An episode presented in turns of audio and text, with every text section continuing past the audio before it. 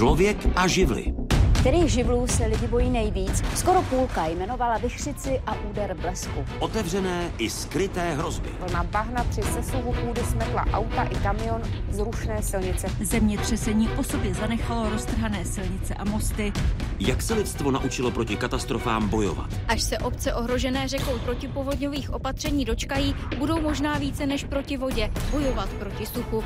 Co je možné předpovědět a s jakou přesností? Velký tajfun byl tak prudký, že přístroje nedokázaly změřit sílu větru a ryby z přístavu se později našly na střechách domů vysokých přes 30 metrů. Stává se extrémní počasí normou? Nemáme dostatek spodních vod, nemáme dostatek povrchových vod. Téměř 100 lidí připravila o život písečná bouře. Může být člověk mocnější než příroda? Nedají se předpovídat, není jasné, kdy přijdou. Sluneční erupce mohou i paralyzovat život na Zemi. Skolabovat by mohlo elektrické vedení a bez elektřiny by nefungovalo prakticky nic. Právě začíná 32. díl měsíčníku Fokus Václava Moravce.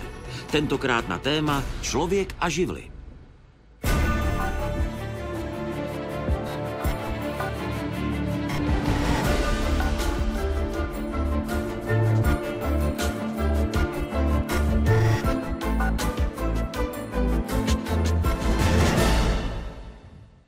Planeta Země. Fascinující místo působení nejrůznějších přírodních procesů, vyvolávaných endogenními i exogenními silami. Jejich interaktivita a také dynamika způsobuje různé přírodní hrozby. Některé více, jiné méně ohrožují lidstvo. Některé z nich také mohou dokonce vést k zániku lidstva. I když Česká republika patří mezi země, s výrazně nižším výskytem přírodních hrozeb. Přesto největší přírodní katastrofy v uplynulých dvou dekádách způsobily škody za víc než 113 miliard korun českých. Mluvím o přímých materiálních škodách. Čtyři kapitoly dnešního fokusu budeme věnovat právě přírodním hrozbám. I člověka tedy vlivu člověka na ty jednotlivé přírodní hrozby a jejich zesilování. Hezký dobrý večer vám, divákům z Pravodajské 24. Dobrý večer i publiku tady v areálu Ondřejovské hvězdárny, která je sídlem Akademie věd, respektive Astronomické ústavu Akademie věd České republiky. Dobrý večer, vítejte ve Fokusu.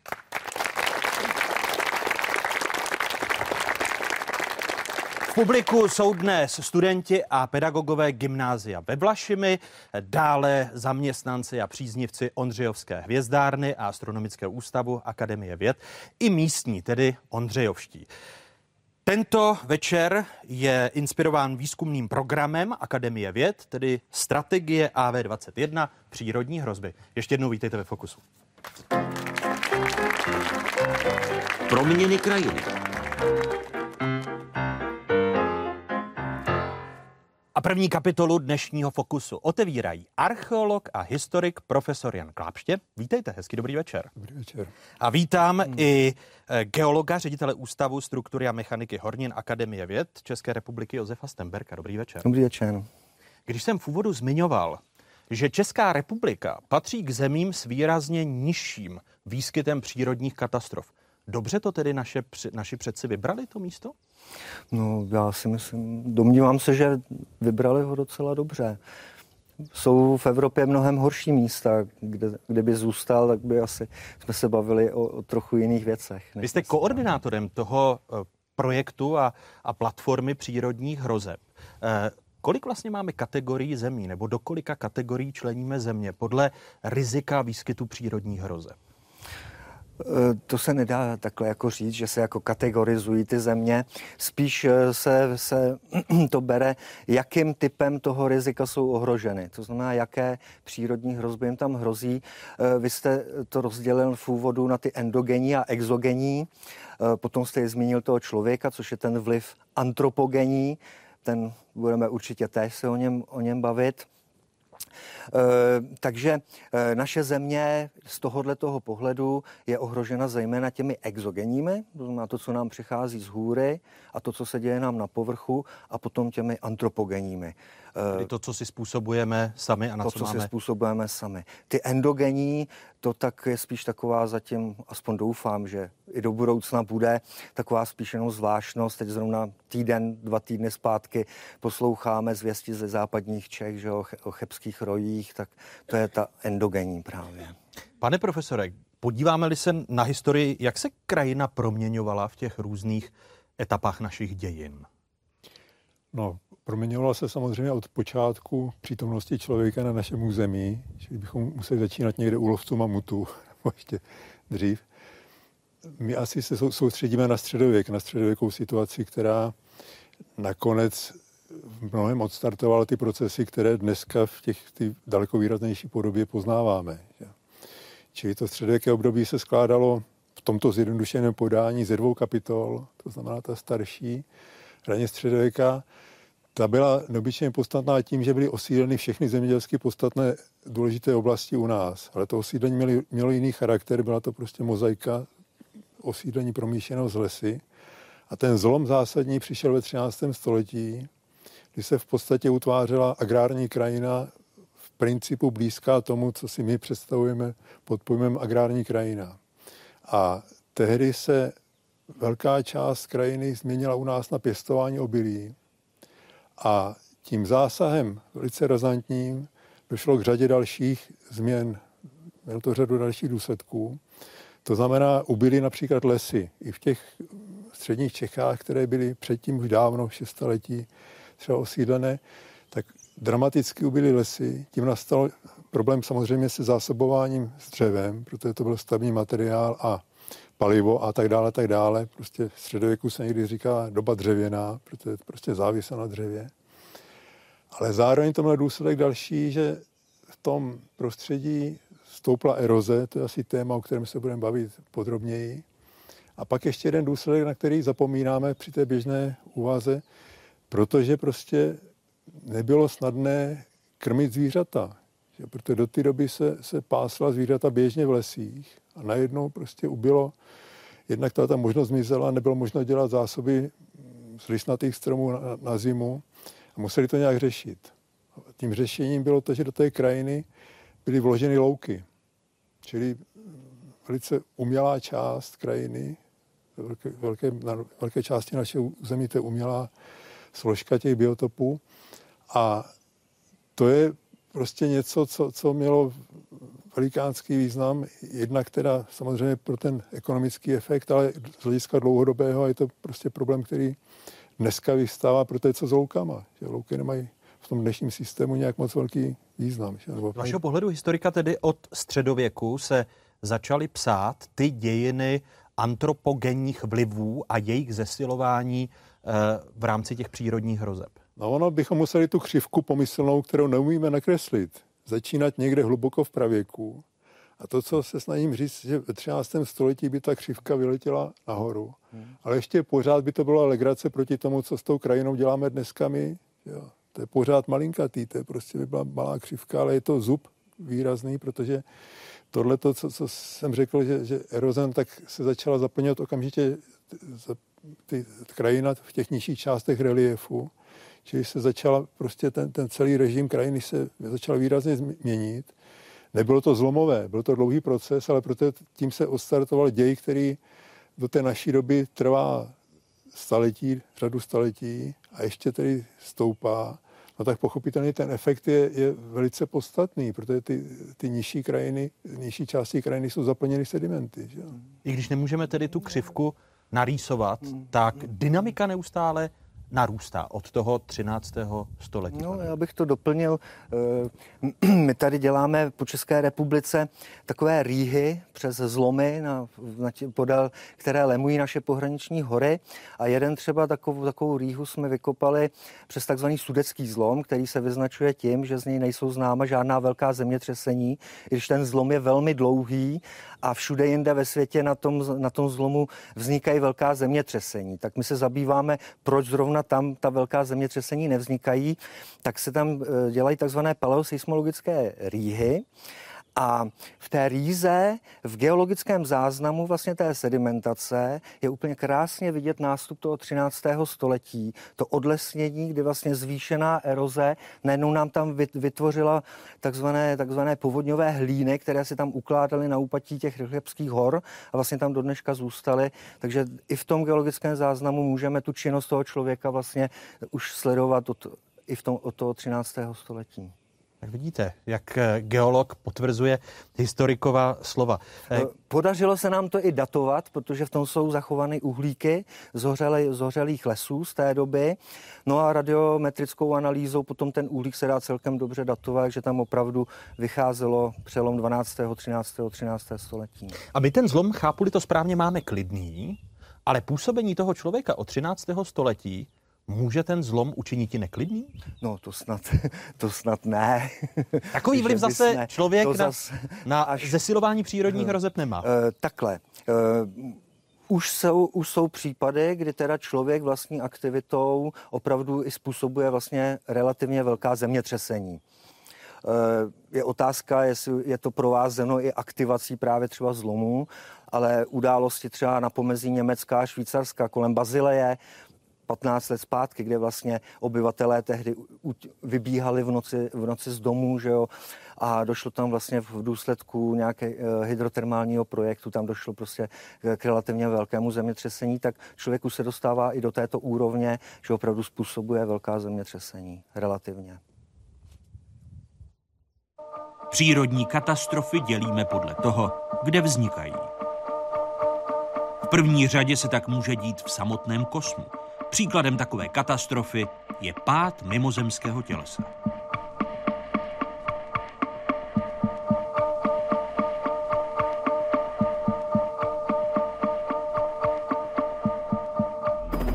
Dále mohou mít původ v atmosféře. V takovém případě mluvíme o tornádech, tropických bouřích nebo o pískových a prachových bouřích. V hydrosféře zase vznikají povodně, tsunami nebo bouřlivé přílivy.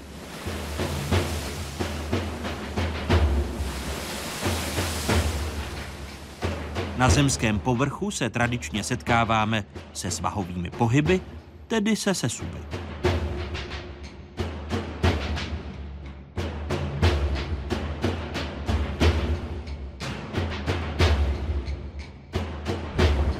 Astagfirullahaladzim. Astagfirullahaladzim. Berlindung, astagfirullahaladzim. A zemská kůra i plášť jsou původci sopečných výbuchů. A s nimi často souvisejících zemětřesení.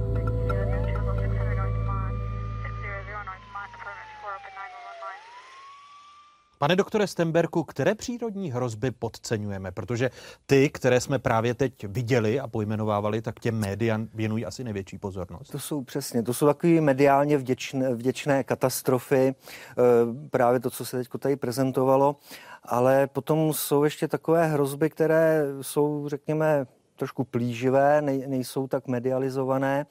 A sem bych, sem bych zařadil sem bych zařadil právě třeba působení člověka v, v, v oblasti třeba obhospodařovávání krajiny.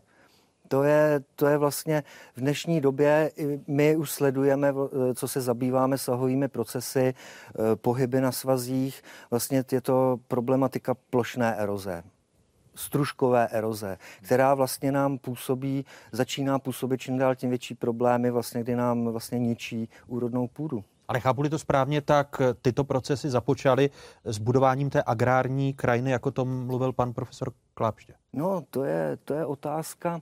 Ehm, ono zřejmě dochází v poslední době nějaké akceleraci a ta akcelerace aspoň teď z mého hlediska, já jsem geolog, nejsem zemědělec, ale když eh, jsem tak koukal, jak, jak se vyvíjí prostě obhospodařovávání naší krajiny, tak prakticky ten problém byl zasazen tak někde na, na počátku první republiky, ve 20.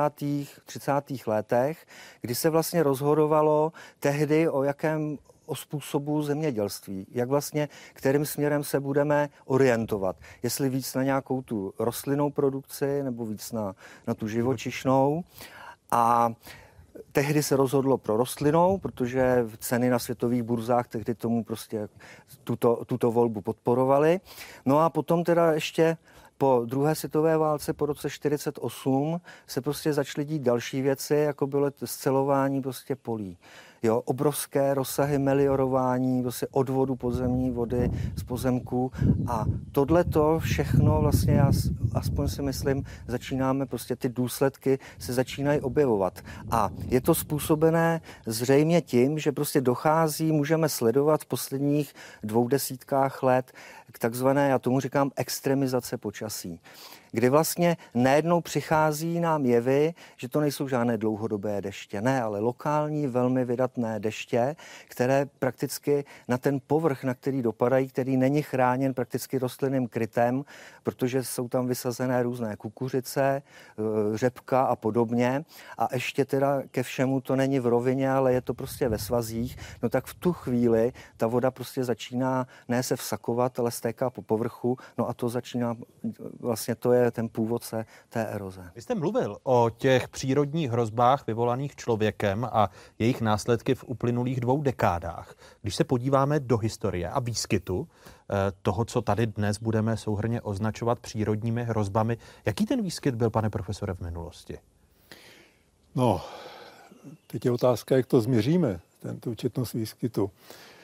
Platí pochopitelně to, jak začaly ty, ty problémy se u nás množit kolem roku 2000, tak se studium těchto otázek u nás náramně rozvinulo. Čili všechny ty, ty katastrofy jsou velice pečlivě evidovány a e, v podstatě na tu otázku, jak četné, no, jak se to změří, že? To, to je problém velikánský. No. Z toho, co se dochovalo v těch písemných pramenech, tak, e, nebo možná i v těch jiných ne, nepísemných pramenech, tak byly ty výskyty eh, časté třeba v údobí dvou, tří dekád a, a podobně? K tomu dochází, a teď je otázka, kdy dochází k těm velkým problémům, k těm velkým malérům, které, a to je zase zas velikánský rozdíl naštěstí teda naší společnosti oproti společnosti středověké, že ten středověk neměl vlastně rezervy, neměl možnost na to reagovat, prostě se propadal velmi často do katastrofy to je to, co, to, co ta společnost, která ty rezervy má, tak, tak je, má naději, že se tomu do tomu vyhne, že jo? protože ten, ty, ta středověká společnost byla agrární a nevytvářela rezervy. Které, to znamená, když přišla, jdeme tomu, ničivá povodeň, zničila úrodu, no tak pochopitelně to cestou ven byla teprve další dobrá úroda. To nemělo jiné řešení. A když se to teda opakovalo dvakrát, třikrát za sebou, no tak ta katastrofa byla hotová. A když ještě k tomu přišla nějaká činnost člověka, to znamená válka, nějaká nepříjemný rozpad, rozpad společenského systému, nebo krize společenského systému, no tak ten malér byl velikánský. To je několik případů v českých dějinách, které, které když to čteme, tak to skutečně teda, to je takový to vyprávění, který žádný odborný líčení už nepřekoná, že? protože to je něco tak děsivého, co se mohlo dít. Takže... Které ty katastrofy to tehdy byly? Spojené pouze s vodou? tady na našem no, území? Velmi často to je souběh několika faktorů. Je to, je to ten seznam těch katastrof je dlouhatánský, já nevím, sarančata a, a tak dále, tak dále. A to nejpodstatnější jsou ty, ty výkyvy, extrémy, srážkové a teplotní. A je skutečně ten, ten jde především o ty povodně, které pobrali úrodu. Jo, to, je, to je prostě ten, ten malý velikánský, protože pak dochází k tomu, že v tom dalším cyklu nebylo co zasít, když to bylo, dejme tomu, jarní nebo letní povodeň, tak prostě nebylo co zasít na podzim, je ta spirála se roztáčela. A od kdy, od kdy se lidstvo a, a naše společnost začala lépe adaptovat na ty přírodní hrozby, protože, jak říkala naši babičky a dědečkové, udělej si zásoby, protože příští rok se nemusí urodit nebo může dojít k nějaké katastrofě. No to pochopitelně ta, ta snaha vytvářet, zachovat se lépe, následuje každou povodeň, každou katastrofu. To jsme nakonec zažili u nás také nedávno. A teď je otázka, jak se to dobré předsevzetí naplní. Čili pak je to otázka nějakých státních systémů a to je otázka časného nověku, kdy se teprve ty zásoby začínají takhle vytvářet. Ale jenom si stačí vzpomenout na to, že pro nás poslední povodeň velká byla v roce 1890 a do těch povodní, které si pamatujeme, jsme to brali jako prostě hudbu z Marzu, něco neuvěřitelně vzdáleného, co se nikdy nemůže opakovat. A fotografii protrženého Karlova mostu z roku 1890 jsme vnímali jako něco úplně nevěrohodného, co, co se to stalo, kdy se to stalo. 1890. Podívejme se ještě dál, protože povodně ohrožovaly střední Evropu zřejmě už od paleolitu. Nejstarší zmínku o povodni v našich zemích můžeme nalézt ve svatováclavských legendách.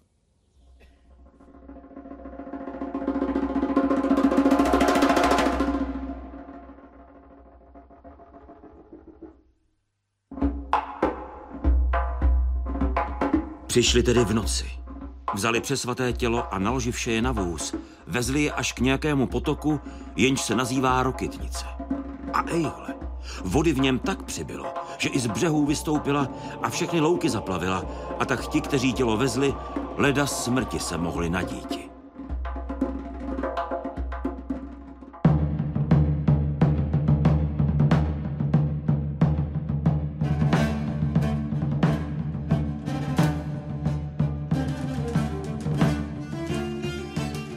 Měsíci září byla taková povodeň, jaké tuším nebylo od potopy světa na zemi. Neboť řeka naše Vltava, náhle prudce vyrazivši ze svého řečiště, kolik vsí, kolik v našem podhradí domů, chalup a kostelů svým přívalem pobrala. Neboť kdežto jindy hladina vody sotva dosahovala podlahy mostu, za této povodně vystoupila přes deset loktů nad most.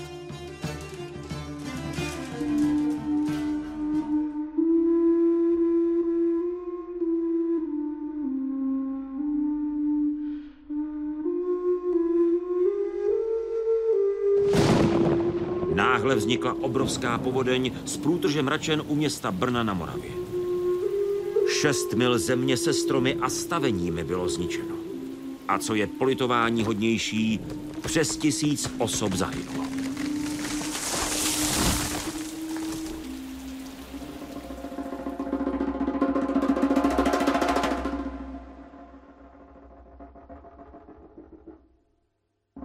Léta páně 13.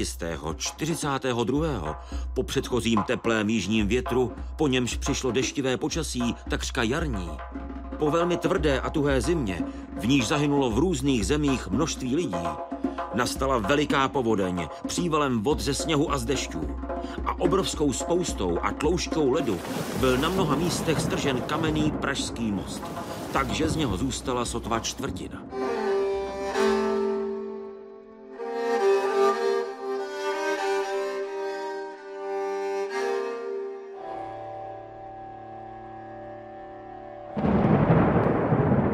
Povodeň vyznamenává rozvodnění na zemi. A jestrána ze soudu božího spravedlivého vyšlá, kterouž to po dlouhém schovívání Bůh mstí se nad nepravostmi našimi. Pane profesore Klapšti, jak vlastně reagovali lidé ve středověku na ty povodně? Brali je, nebo ty přírodní katastrofy, jenom jako boží hněv a proto se adaptovali, protože eh, šlo o zásah z hůry? No, z velké části určitě, ale je velice zajímavá situace Prahy, starého města pražského, to areálu, který je v jedinečném kontextu krajinem. Je to prostě unikátní přechodové místo přes Vltavu a tak dále, tak dále. Ty, ty výhody Pražské kotliny nemusíme rozebírat a připomínat, ale zároveň to bylo místo, které bylo postihováno povodněmi. Teď jsme slyšeli ten o tom mostě a na něm bylo těch těch 10 loktů vody, což je 6 metrů. To, to asi kosmas chtěl, to z kosmové kroniky chtěl říct, že to bylo hodně vody. A proto asi velké množství vody, ale eh, domníváme se, že, že ta pražská kotlina byla upravovaná proto, aby ty podmínky protipovodňové byly jaksi výhodnější. Kdybychom si, si stoupli před dům u kamenného zvonu, tak pod námi by bylo asi, by bylo asi tři metry nadloží nad tou nad tím historickým terénem prvotním. A z půlky to nadloží je tvořeno vrstvami, které tam byly zřejmě uloženy záměrně, aby byl zvýšen terén a tím zlepšena protipovodňová ochrana. A to si můžeme představit, to je obrovská kubatura, která byla v areálu starého města Pražského uložena. A je to jeden z příkladů aktivní, je to interpretace pochopitelně, ale jsme přesvědčeni, že to je jeden z příkladů skutečně aktivní obrany proti povodním. Jakkoliv kdybychom poslouchali asi další záznamy z kronik, tak v roce, v roce 1432 jezdili na loďkách kolem Praníře na staroměstské náměstí, takže stejně ta voda velká, ty katastrofální tam dosahovala, ale pochopitelně... Člověk a v současnosti budujeme ty garáže eh, v tom nadloží nebo té sutině, kterou naši předci, prapředci naváželi, aby se vyhnuli. Já se jenom bojím, aby nepadla otázka, jestli se poučíme z dějin, protože pak je ta nejstručnější odpověď, že ne. A vy se budete dít, proč je tak stručný. Protože pochopitelně, když se postaví podzemní garáže před fakultou filozofickou na náměstí a na Palacha, tak je to čin šílence. Že? To je prostě neuvěřitelný, protože tím se sam, ten proud spodní vody zarazí a zvedne nahoru. To je naprosto neuvěřitelný. A že jich v této společnosti těch šílenců tedy běhá. Podíváme-li se nejen na staré město Pražské. Jak by řekl profesor. klasik, nedostí na tom, mají se stavit další podzemní garáže. Že? Zastavovat čtvanice, že to jsou prostě nápady, který, který prostě nejde snad ani přijmout racionálně. To je naprosto neuvěřitelné. No, teď se zeptáme odborníka, jestli eh, to je možné přijmout racionálně, že dnes už máme technologie, které nám umožní stavět podzemní garáže eh, v těch částech nebo v tom sedimentu, který po staletí byl navážen. Tak samozřejmě ty technologie máme, ale tam je právě ta otázka. Já bych dodal, jak říkal pan profesor, ta nepoučitelnost. Tak příklad z roku 1997, že velké povodně na, na severní Moravě. Tehdy to bylo provázeno prostě tisíci a tisíci sesuvů ve Vsetínských vrších, v Moravskoslezských Beskydech a podobně. To ponaučení pro ty lidi ta paměť vymizela během pěti, deseti let, protože deset let potom v sesuvných územích už se nové domy. Jo, takže je to, je to velká otázka. Protože tam, kde přijde sesuv jednou, je jasné, a, a procentuálně to vychází, že vždy se objeví Tam, druhý, třetí? Takhle. Eh, ono správně je to tak, že kde nám vzniknou sesu v kterých geologických a morfologických podmínkách, tak tam i v okolí můžeme očekávat samozřejmě vznik nového sesuvu. Samozřejmě dochází i k reaktivaci. Z historie známe příklad Hazenburku. Na konci 19. století obec Hazenburg byla několikrát za sebou e, z části zničena sesuvy vlastně z toho, z toho vršku, jak je na něm ten krásný hrad tak to bylo několikrát za sebou po několika letech zničeno. Jo, to má známé takhle z historie, že opravdu se ob, dochází k reaktivaci těch slohových pohybů. Pane profesore? Jenom k tomu, co jsme slyšeli, ono prostě, my historikové rádi mluvíme o historii dlouhého trvání. A takovou historii velmi dlouhého trvání, doufejme, s náma vede matka příroda. A my nad ní můžeme čas od času vítězit, ale zvítězit nikdy. To je celý ten problém. No neuvědomujeme si to ani, ani v současnosti, pane doktore. Když vy jste garantem toho projektu, společenského projektu přírodní hrozby, který má právě snižovat ta rizika, zmiňoval jsem hned v úvodu, 113 miliard korun hmotné škody na majetku eh, při deseti největších přírodních katastrofách v České republice v uplynulých dvou dekádách. Ano. No, to uvědomění, tak ono to má, ono to má několik rovin. Že jo?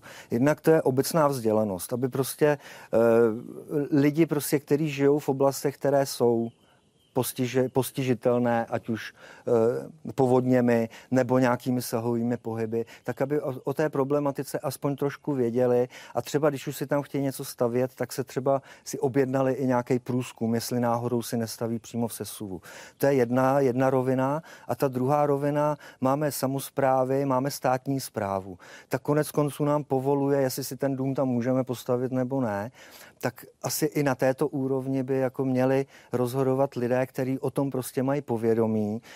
K dispozici mají dneska, co se týká, co se týká podkladů, to znamená map, které, kde jsou ta území po, třeba postiži, postižitelná povodněmi nebo sahovými pohyby. To všechno dneska existuje. To znamená, to otázka prostě tohleto uvést vlastně mezi lidi a do, do, těch, do těch zpráv. Jak vás tak poslouchám, tak jsme a zůstaneme nepoučitelní.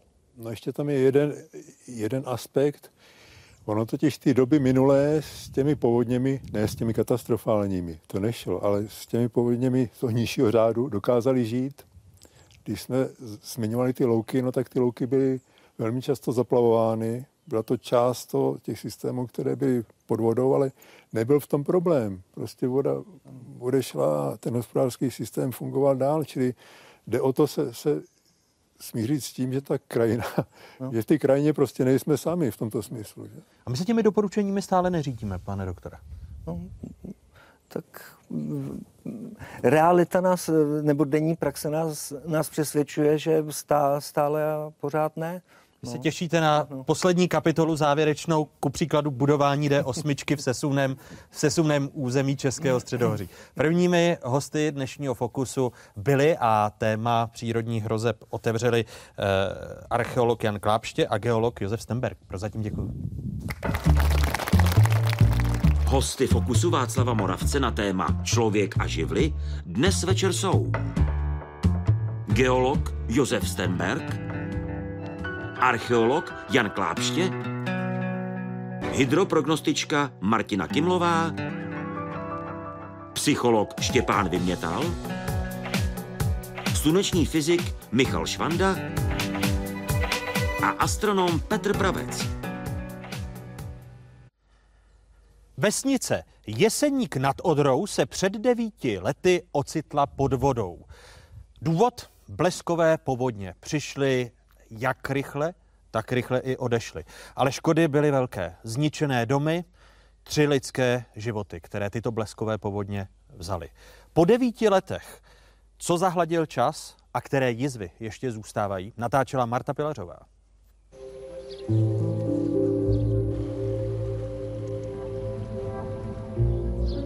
Za této situace může pomoct každý čímkoliv, ať už čistícími prostředky, vodou, jídlem, ošacením. Spousta lidí přišla opravdu o všechno. Co jsem zažil, tak v prvé řadě asi pocit eh, bezmoci, jo, když vidíte během v podstatě chvilky eh, před vašima očima zmizí kus vesnice a, a bohužel i lidé, takže takže bezmoc, to je možná to správné slovo. Typický příklad je vlastně ten eh, velký barák rohový, který měl eh, upadlý roh, jestli si pamatujete, takže, takže tak nějak, tak nějak.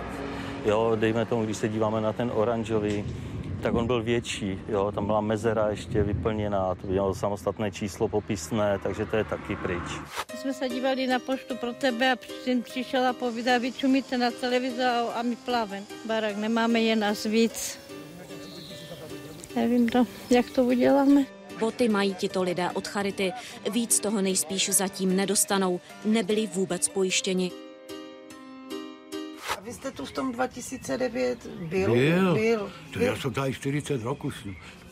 A ten křížek to znamenalo, že to, se to má zbourat. No, no, no, no to necháme. Jako my už to dožijeme, no, jak to bude dál. Hmm. Nikdo neví. Děti, které si vyzvedly dneska vysvědčení, si i prázdně nepředstavovali jinak. Mnohé z nich je budou trávit ve znamení povodní. Jsem se těšil, že budeme budu zažívat strašně hodně srandy včera jsem pomáhal od rána, jsme to odklízeli, ústředí na zahradce, tam měl stromečky, tak se to zaplavilo všechno, tam měl, měl binač, čert, tak jsem to vyvažel. Rozvážíme pečivo a vodu. Rozvážíme pečivo a vodu. To množství solidarity, s kterým jsme se setkali, tak eh, ještě dneska místo toho běhá mráz po zádech pomáhali si lidé, o kterých jsem si myslel, že se ani nezdraví a, a tak, jak to na té vesnici chodí. Že? Naše asi stěžení rozhodnutí v tom roce 2009 eh, bylo pokusit se eh, zachovat pro místní obyvatele tady možnost bydlení. Zasíťovali jsme pozemky, buď dostali zdarma pozemek, nebo mohli a můžou dodnes bydlet v povodňovém domě. Do posud se provizorně tísnili v mateřské škole. Jiní se do novostaveb nastěhují později, až si je upraví k obrazu svému. Je to prostě jiné, v podstatě jiný život, no nebo něco jiného. Ještě se pořád člověk s tím nemůže nějak vypořádat. Mě bylo devět, takže jsem byla poměrně malá. Já bych z mého pohledu řekla, že bych se chtěla nastěhovat zpátky. Akorát no, tak je tam ten strach z té vody, takže to je asi tohle všechno, no. Je to takové, jako, že se člověk na tom kopci s těmi zážitky prostě cítí líp, jo? No, jako nevím úplně, ale, ale jo. Myslím, že už je to i za těma lidma a hlavně jako, že pak spoustu lidí, co tu teď bydlí, ani neví, že něco takového tady bylo. Pěkné odpoledne, vážení spoluobčané. Roste nám počet obyvatel, eh, rodí se nám tady eh, děti, takže eh, moc nemám strach o, o, o to navázání na to špatné, ale v tom dobrém slova smyslu. Mánkové boční stěně. Uh-huh, Tam jo, to tak půl metra. Tenko to sepl, dneska Dobrý autobus tu Určitě eh, nepřipustíme, aby v záplavové zóně vznikaly nějaké nové domy. To je, to je prostě, to byla špatná rozhodnutí. Měly by zde vzniknout odsazené hráze, eh, měly by se zvednout mosty a měla by se eh, dokázat převést voda přes obec v úvozovkách bezbolestně. Jestli já jsem si myslel v roce 2012, že někdy kolem roku 2020 tady tato opatření budou hotová, tak eh, dneska to vidím reálně někdy kolem roku 2025. Přichází, kdy je nečekáme, mm, za zády nám hřmí, jo, nevíme, jestli spadne 5 mm, 50, jako to neví nikdo z nás. Takže takové to nepříjemné mrazení v zádech určitě člověk má. Já jsem velice rád, že dlouho jsme ve zprávách nebyli. Extrémní počasí. Druhou kapitolu dnešního Fokusu otevírají hydroprognostička Martina Kimlová z Českého hydrometeorologického ústavu. Dobrý večer, vítejte. Dobrý večer. A vítám i psychologa, eh, který se zabývá psychologií katastrof, a to je Štěpán Vymětal. Vítejte, hezky, dobrý večer. Dobrý večer. Jak se za těch zhruba 30 let od těch velkých povodních ve druhé polovině 90. let zpřesnilo prognozování těch extrémních výkyvů počasí, pochopitelně s bleskovými povodněmi v čele? Mm-hmm. E, tak já jsem vlastně nastoupila do uh, hydrometeorologického ústavu právě v období, kdy začal ten povodňový neklid po delší době klidu, takže jsem zažila povodně uh, v roce 1997 jako úplný začátečník. A potom vlastně z těch větších povodních průběhů té mé, mé praxe jsem zažila desítky, možná i stovky menších povodní, ale z těch velkých povodní to potom byly ty v, tom, ty v roce 2013. Eh, ten rozdíl je z mého pohledu obrovský a je to zejména eh, z hlediska dát, zdrojových dát, protože samozřejmě každá ta předpověď eh, záleží, i úspěšnost předpovědi záleží na tom, jak přesná máme data a jak přesné máme předpovědi.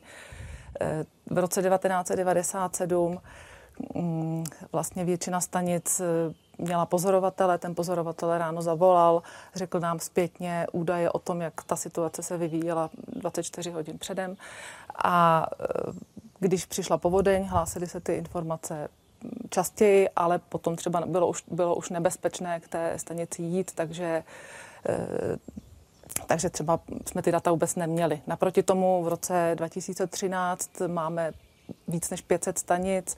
Každých 10 minut eh, máme informace o tom, jak se situace vyvíjí. S tím souvisí i to, že je mnohem rychlejší přenos dat. V těch 90. letech eh, se informace přenášely faxem. Bylo to velmi pomalé. Dnes eh, technologie umožňují přemysl, pře, předávat obrovské množství dat, což vlastně mnohem zrychlí ten přenos informací k lidem, kteří je potřebují. Vy jste zmínil přívalové povodně, o kterých jsme tady teď viděli reportáž, takže já bych na to navázala. Přívalové povodně jsou jedním z typů povodní, které mohou v České republice nastat a vyznačují se tím, že jsou velmi rychlé, mají extrémně rychlý nástup a velmi těžce se předpovídají. To je to nejhorší pro vás. To je pro nás to nejhorší. Hydroprognostiky, co předpovědět. Ano, já doufám, Vy že říkáte dost... přívalové, bleskové, je mezi tím eh, výrazný rozdíl? V podstatě ne.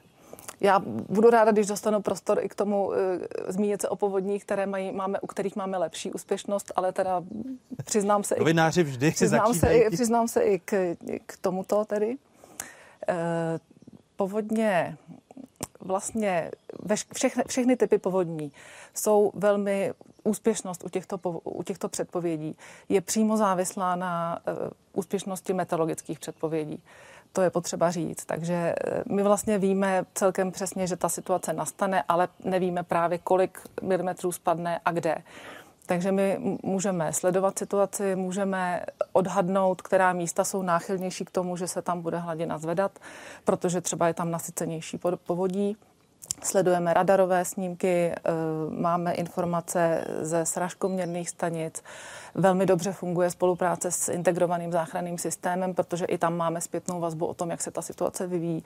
Nicméně eh, předstih té předpovědi je řádově desítky minut, maximálně hodin, takže to není příliš účinná pomoc a velký předstih pro to, aby se mohli lidé připravit na tu povodeň. Takže my spíš při, můžeme, můžeme varovat obyvatele, který, kteří leží pod tou zasaženou oblastí. Tam ten předstih je přece jenom větší. E, tady byly vzpomenuty povodně v roce 2009 na Novojičínsku, to byly velké povodně. Pak můžu uvést ještě e, příklad povodní v 2010, to bylo na Liberecku. 1998 na Rychnovsku. To byly takové taky povodně, jedny z těch prvních větší povodní. To byly ty bleskové, které ano. zasáhly Orlické hory. Eh, vy jste, pane doktore, také začínal v těch 90. letech s tou eh, krizou intervencí? Ne, a... v té době jsem ještě studoval, ale uh, rozhodně od té doby, zejména po tom roce 2002, došlo k velkému vlastně rozvoji Eh, psychologie mimořádných událostí v České republice, čili na základě těch povodní, zejména 2002 jsme se učili, hodně naučili a hodně eh, jsme se posunuli dál. Co se týká těch potřeb lidí zasažených nebo očekávajících eh, povodně, tak určitě klíčová je právě informovanost. Právě jak paní kolegyně tady hovořila o tom, jak se zlepšují jejich postupy a že jsou situace, které se dají předpovídat pouze na desítky minut, tak v historii ale se nedali předpovídat vůbec. Takže řekl bych, že, že jako tam je zásadní spolupráce i s touto oblastí. Jinými slovy vám, hydroprognostici, uh ubírají práci, protože se lidé lépe psychicky vyrovnávají? Ne, nejde o tu práci psychologů. Skutečně u těch rozsáhlých katastrof eh, si zejména musíme pomoci sami. Získat informace, pracovat s informacemi. Těch lidí, kterých se týká nějaké zasažení, těch je menší část. To jsou možná menší procenta takže nám práci neubírají, my jsme rádi za to. Ta psychologie se dá aplikovat také do krizového řízení a můžeme se společně učit, jak zlepšovat, jak zlepšovat eh, způsob informovanosti veřejnosti, čili jak ty eh, údaje, které získáme od kolegyně, přetavíme a pomocí sdělovacích prostředků je pustíme do eh, obyvatelstva. Eh, aby jaksi eh, lidé sami zlepšovali svoji odolnost vůči takovýmto typům událostí, eh, aby věděli, jak se zachovat, jak zareagovat a vlastně ta samotná jejich aktivita v průběhu řešení těch následků a při likvidačních pracích jim významně pomáhá k té odolnosti. To znamená, že eh, nejsou bez. Ta odolnost se tedy výrazně zvýšila, když si vezmeme ty tři, tři dekády. Já to nedokážu hodnotit, nemáme úplně validní výzkumy, jestli se zvýšila, ale co se týká odolnosti systému, tak máme u hasičského sboru eh, záchranného vybudovanou psychologickou síť, která má bohaté zkušenosti s povodněmi.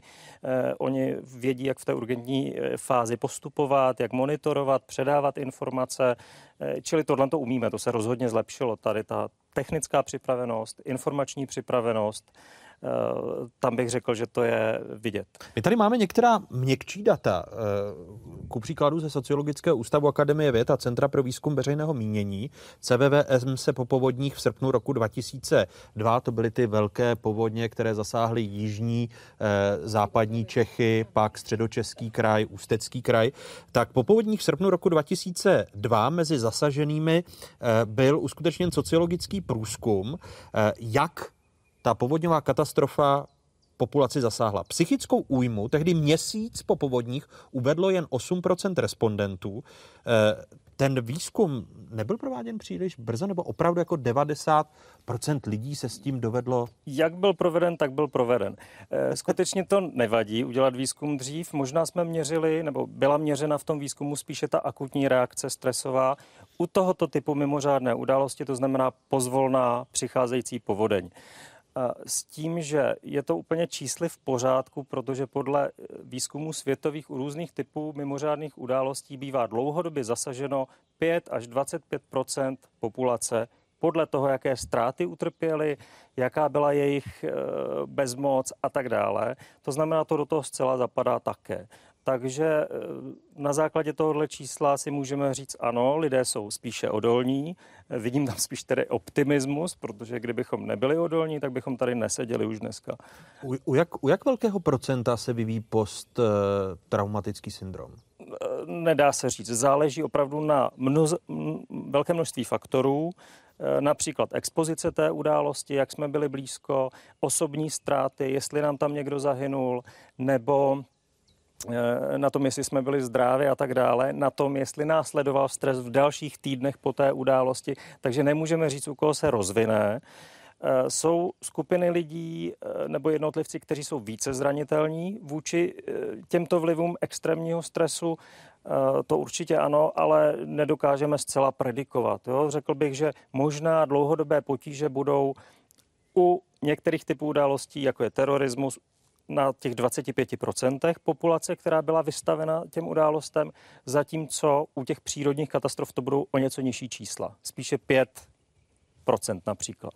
Eh, když tady byla řeč eh, o předpovídání těch povodní, tak vy jste zmínila ty povodně, které se vám hydroprognostikům předpovídají obtížně, to jsou ty bleskové, přívalové, ale pak ty povodně způsobené dlouhodobými dešti, tam je jak vysoká úspěšnost předpovědi? Já asi to nedokážu úplně říct eh, číselně, ale určitě je výrazně vyšší než u těch povodní eh, přívalových. Jsou to tady povodně, které eh, nastávají většinou v období od května, června do září. Jsou to letní povodně a jsou většinou, zasahují větší povodí a jak vyplývá z toho názvu těch déle trvajících srážek, tak jim předchází právě několika denní, v případě těch větších povodní i několika týdenní e, intenzivnější deště.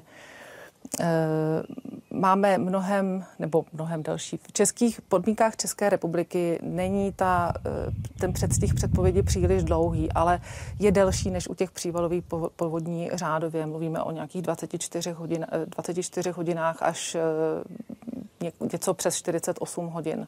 Je to způsobeno fyzickou, geografickou polohou České republiky, to, že nemáme vlastně delší možnost předpovědi té, v souvislosti té se změnami klimatu eh, dochází teď k častějšímu výskytu těch prvních, které se vám hůře předpovídají, přívalových a bleskových povodních, než těch druhých, které jsou způsobené vytrvalými dešti? Eh, já nejsem klimatolog. Ti se scházejí a dohadují se o těchto věcech eh, každý rok minimálně jednou, ale řekla bych, že ta aktuální situace tomu odpovídá, že ty srážky jsou rozloženy trochu jinak a vlastně těch přívalových povodní máme o něco víc. Eh, já bych ještě zmínila vlastně ty srážky, tedy z déle, z déle trvajících srážek. Eh, ty byly mm, v roce 2013, eh, právě jsme tady o nich hovořili. V roce dva, tam, tam, už jsme měli, tam už jsme vlastně měli k dispozici hydrologické modely a už jsme mohli zpracovávat i různé mm, varianty toho vývoje. Už, už ta technologie byla mnohem dál. A právě ty povodně 1997 a 2002 tomu hodně pomohly, protože eh, v podstatě 20. století, zejména jeho druhá polovina, byla bez větších povodní, takže právě lidé neměli, neměli moc zkušenosti osobní eh, s těmito záležitostmi, ale po, těch, po těchto povodních. V podstatě ta Morava měla trochu smůlu, že byla první, protože se, se to oživilo, ty vzpomínky a vlastně lidé začali uvažovat o tom, že teda se musí proti těm povodním reálně chránit a e, investovali se finance do technologií, do protipovodňových opatření. V podstatě po každé té povodni si víc a víc uvědomíme, že se před tou povodní musíme nějakým způsobem chránit. A... Ale problém je s těmi prvními povodněmi, že vstupují do vaší řeči, ano. že tam ta evakuace a, a předpověď způsobuje možná větší rizika na, na psychiku té populace než ty, než ty dlouhodobé Je to, je než to ty rychlá záležitost a tam opravdu při těch velkých srážkách jde o život a je potřeba jednat rychle. A e, když jsem sledoval evropské srovnání, které se týká kulminace a, a přípravy na evakuace, tak ku příkladu v Německu mají víc času na evakuaci a, a, a přípravu. Jak je možné, že to vědí o, o té kulminaci a o, o těch hrozících záplavách e, víc v Německu než u nás? E, ta, tak to úplně není. Je to způsobeno naší polohou. My vlastně ležíme na evropském rozvodí e, nebo střeše Evropy. Znamená to pro nás to, že velká část toků tady má pramenou oblast. Když to řeknu jednoduše, tak velmi rychle ta voda tady spadne a odteče, opustí naše území eh, velmi rychle. Většina, u většiny těch toků máme tu před těch předpovědí 24 hodin, v průběhu těch povodní i méně. Nej, nejdelší předpovědi, které my děláme, tak mají 66 hodin pro ty nej, největší úseky. Eh, naproti tomu okolní státy, tam to vlastně nějakou dobu trvá, než eh, se tam ta voda dostane, využívají i naše předpovědi a mají tím pádem eh, daleko větší prostor, mluvíme v řádech 3 až 7 dní, u, u těch větších řek to může být i delší doba, takže je daleko víc času na to připravit protipovodňová opatření a na tu povodence připravit. U nás je to prostě rychlejší a je to dáno tím naší polohou v rámci Evropy. V lednu roku 2002 byla v Ústí nad Labem naměřena teplota 18,8 stupně Celsia. V únoru bylo nejtepleji v roce 1994. Tehdy bylo v Českém Krumlově naměřeno 22 stupňů. 26,2 stupně je historicky nejvyšší teplota naměřená v březnu, a to v roce 1927 v Mělníku. 31,8 stupně bylo naměřeno v dubnu roku 2012, a to dokonce na dvou místech. V Plzni Bolevci a v Brandýse nad Labem Staré Boleslavy. Nejvyšší květnová teplota, rovných 35 stupňů, byla naměřena v květnu roku 2005 v Dobřichovicích. Nejvyšší červnová teplota 38,2 stupně je údaj naměřený v roce 2000 v Brně Žabovřeskách. V červenci bylo nejtepleji v roce 1983. V Praze u Hříněvsi bylo naměřeno 40,2 stupně. Nejvyšší srpnová teplota byla naměřena v Dobřichovicích. V srpnu 2012 tam bylo 40,4 stupně Celzia. Zářijový rekord 35,1 stupně Celzia byl naměřen v Mělníku v roce 1911. Říjnová maximální teplota je 30,3 stupně. Tento údaj pochází z roku 1929 z Litvínovic u Českých Budějovic. Listopadový rekord padl o rok dříve v Klatovech, kde tam naměřili 24 stupňů Celzia. 19,8 stupně pamatuje prosinec roku 1961, kdy byla tato teplota naměřena ve Fričovicích u Frýdku místku.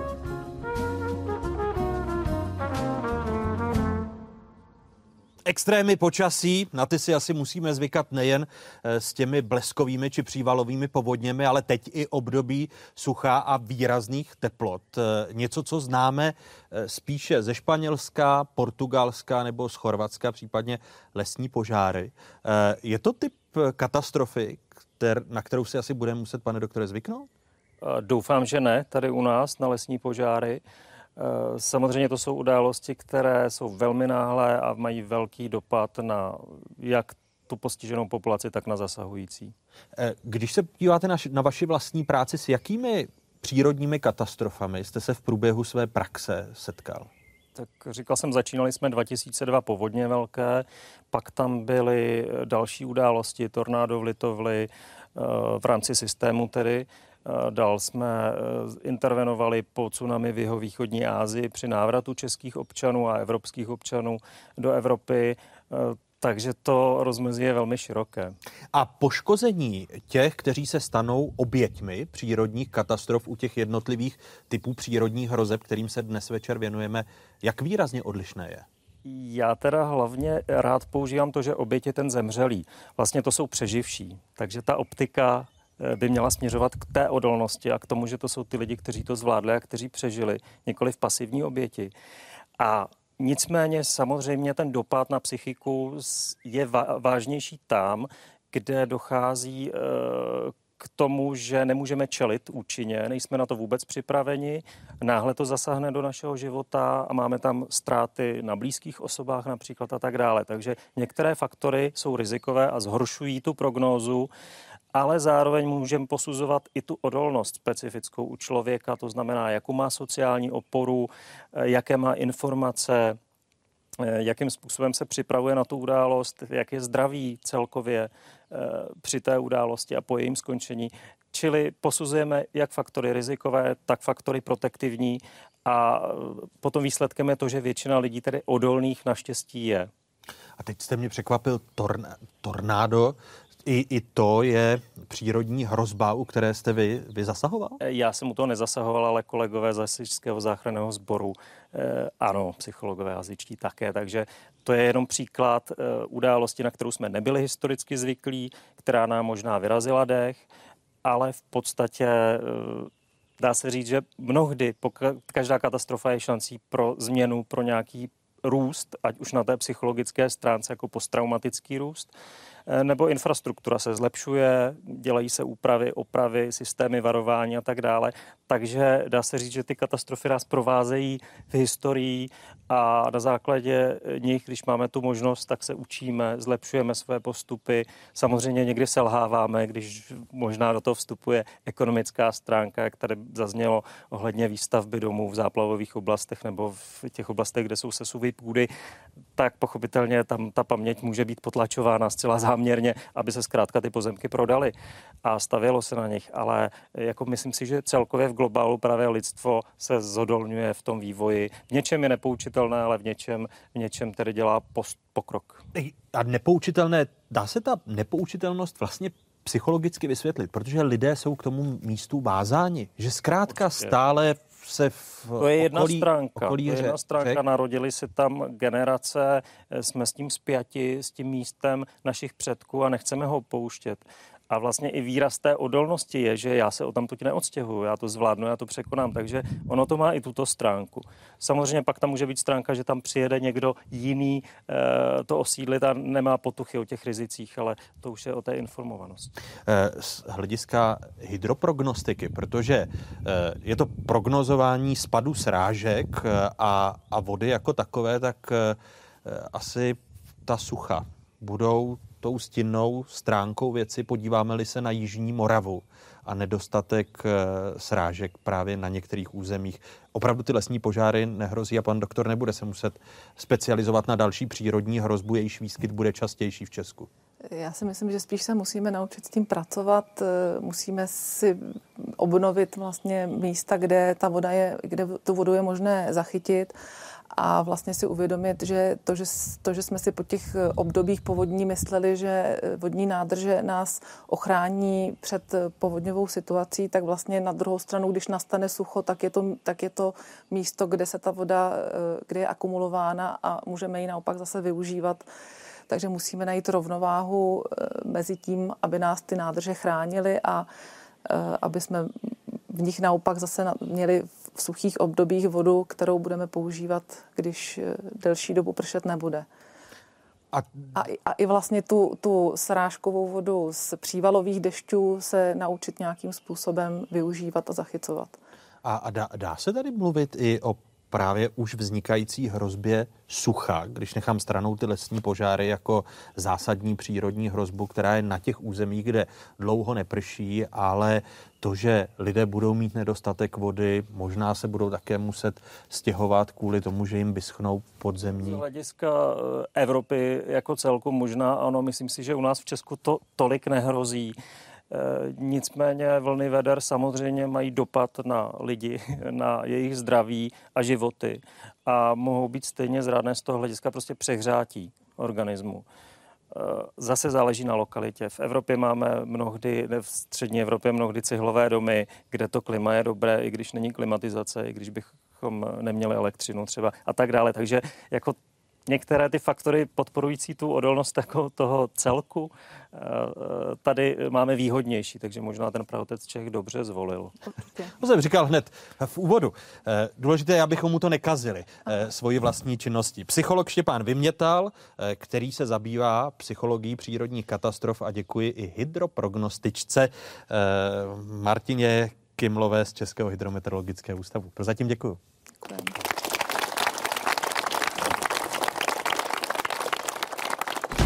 Příroda jako nepřítel člověka. Ohromuje i děsí zároveň. Jeho kouzelná krása se může kdykoliv změnit v ničivé peklo.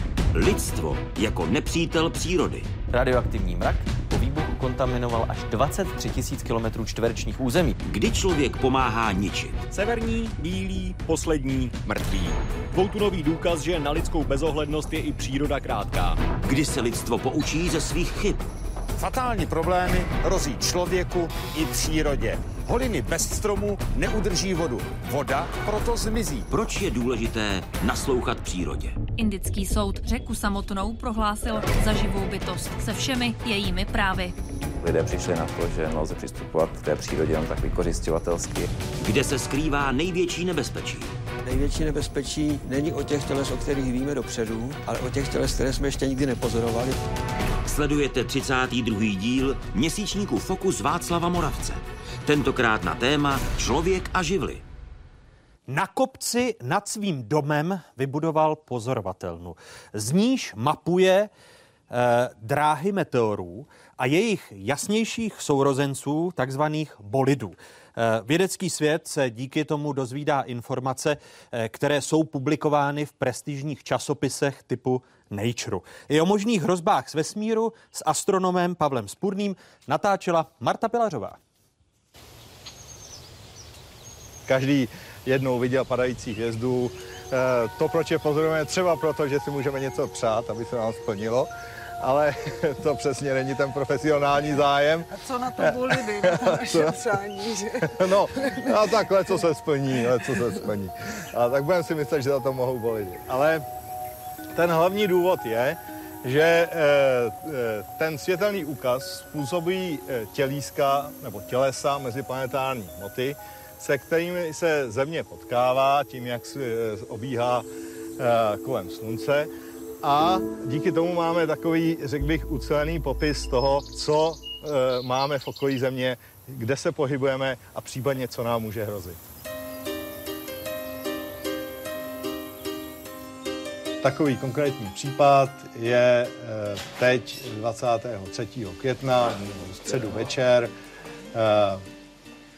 byl velmi jasný bolid, eh, který eh, proletěl nad eh, severní Moravou. My víme, že nějaká část, řádově něco kolem jednoho kilogramu, mohla dopadnout ve formě menších meteoritů na zemský povrch západně od Olomouce, takže tam někde leží v polích malé meteority, které patří právě k tomuto bolidu, který je vidět třeba na tom snímku. Jsme na jedné z těch eh, mnoha, řekl bych, 17 stanic polidové sítě, eh, kterou máme po celém území České republiky. V České republice máme 14 stanic. Nejbližší eh, ke Kunžaku směrem na východ jsou Kuchařovice u Znojma, směrem na sever je to Ondřejov a Svatouch na Vysočině.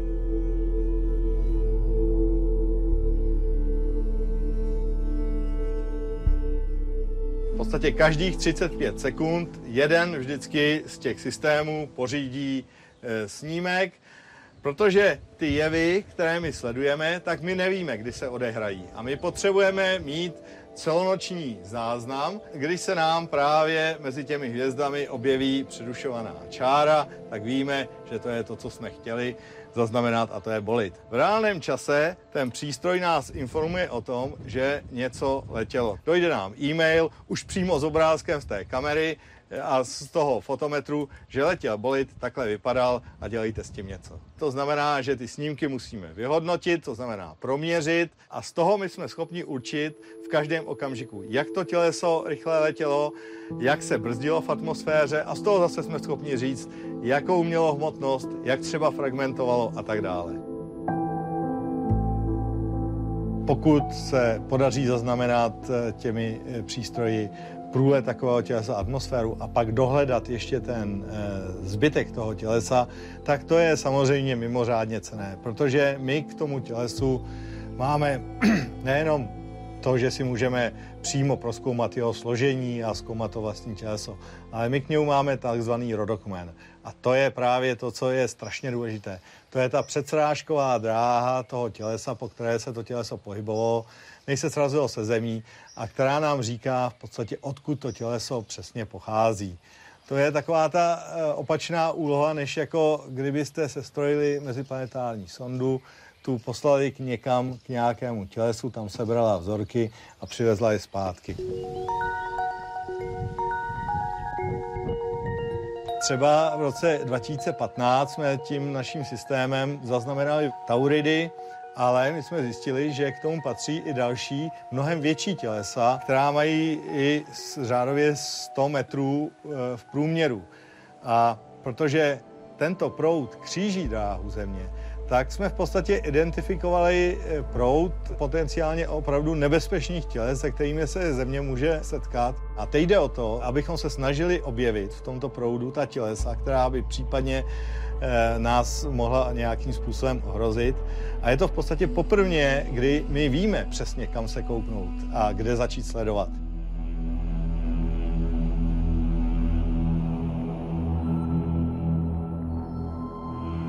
Máme se bát? Eh, co vyplývá vlastně pro nás eh, z těch vašich zjištění? Teď si ze mě všichni utahují. Já jsem, já jsem minulý rok doma vykopal a postavil sklep. tak to, to je asi nejlepší odpověď na to, jak to beru vážně, jo? protože kamarád mi říká, jestli stojím proti atomovým to jsem jenom chtěl zachčit. Tak je důležité vědět o tom, že třeba eh, něco eh, se může stát, ale dělat hlavně něco proti tomu, jak se eh, k tomu postavit. Ale ne, nežít ve strachu a přemýšlet o toho, že každou chvíli může nám něco spadnout na hlavu nebo něco jiného se stát. Život je krátký a stojí za toho žít jak naplno.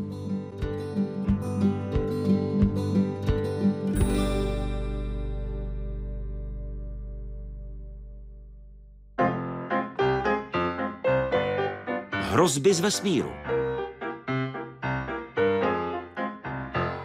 Třetí kapitolu dnešního Fokusu, věnovaného přírodním hrozbám, tedy kapitolu která bude otevírat hrozby z vesmíru, tak eh, tuto kapitolu otevírají astronom Petr Pravec, který je z Astronomického ústavu Akademie věd. Hezký dobrý večer. Dobrý večer. A vítám i slunečního fyzika Michala Švandu, který krom a tohoto ústavu, tedy Astronomického ústavu Akademie věd, působí i na Matematicko-fyzikální fakultě Univerzity Karlovy v Praze. Hezký dobrý večer. Dobrý večer. Eh, začnu u vás. Petře, vy se specializujete na planetky, jinými slovy asteroidy. Kolik Kolik jich máme popsaných? Pokud jde o celou sluneční soustavu, tak známe asi tři čtvrtě milionu asteroidů. Ale většina z nich e, se pohybuje mezi dráhami Marsu a Jupitera, čili pro nás nepředstavují žádné riziko. Tak velké je to procento, které se pohybují právě v této, v této eh, části sluneční soustavy? Tam se pohybuje právě na většina z nich, ale e, občas pod vlivem různých poruch, ať už gravitačních, negravitačních vlivů, se některé z nich dostanou na dráhy, které kříží dráhu naší země. A e, ty e, představují jisté riziko pro nás. A e, těch zatím známe něco přes 10 tisíc, ale je ještě mnohem víc, které neznáme. Mnohem víc? Teď mě děsíte? Eh, abych byl přesnější, eh, vlastně musíme rozlišit různé velikosti. Čili ty největší, které mají velikosti několika kilometrů, tak ty známe už prakticky všechny. Ale eh, když jdeme do menší velikostí, pod jeden kilometr nebo i ke 100 metrům a menším tělesům, tak tam jich naopak naprosto většinu ještě neznáme.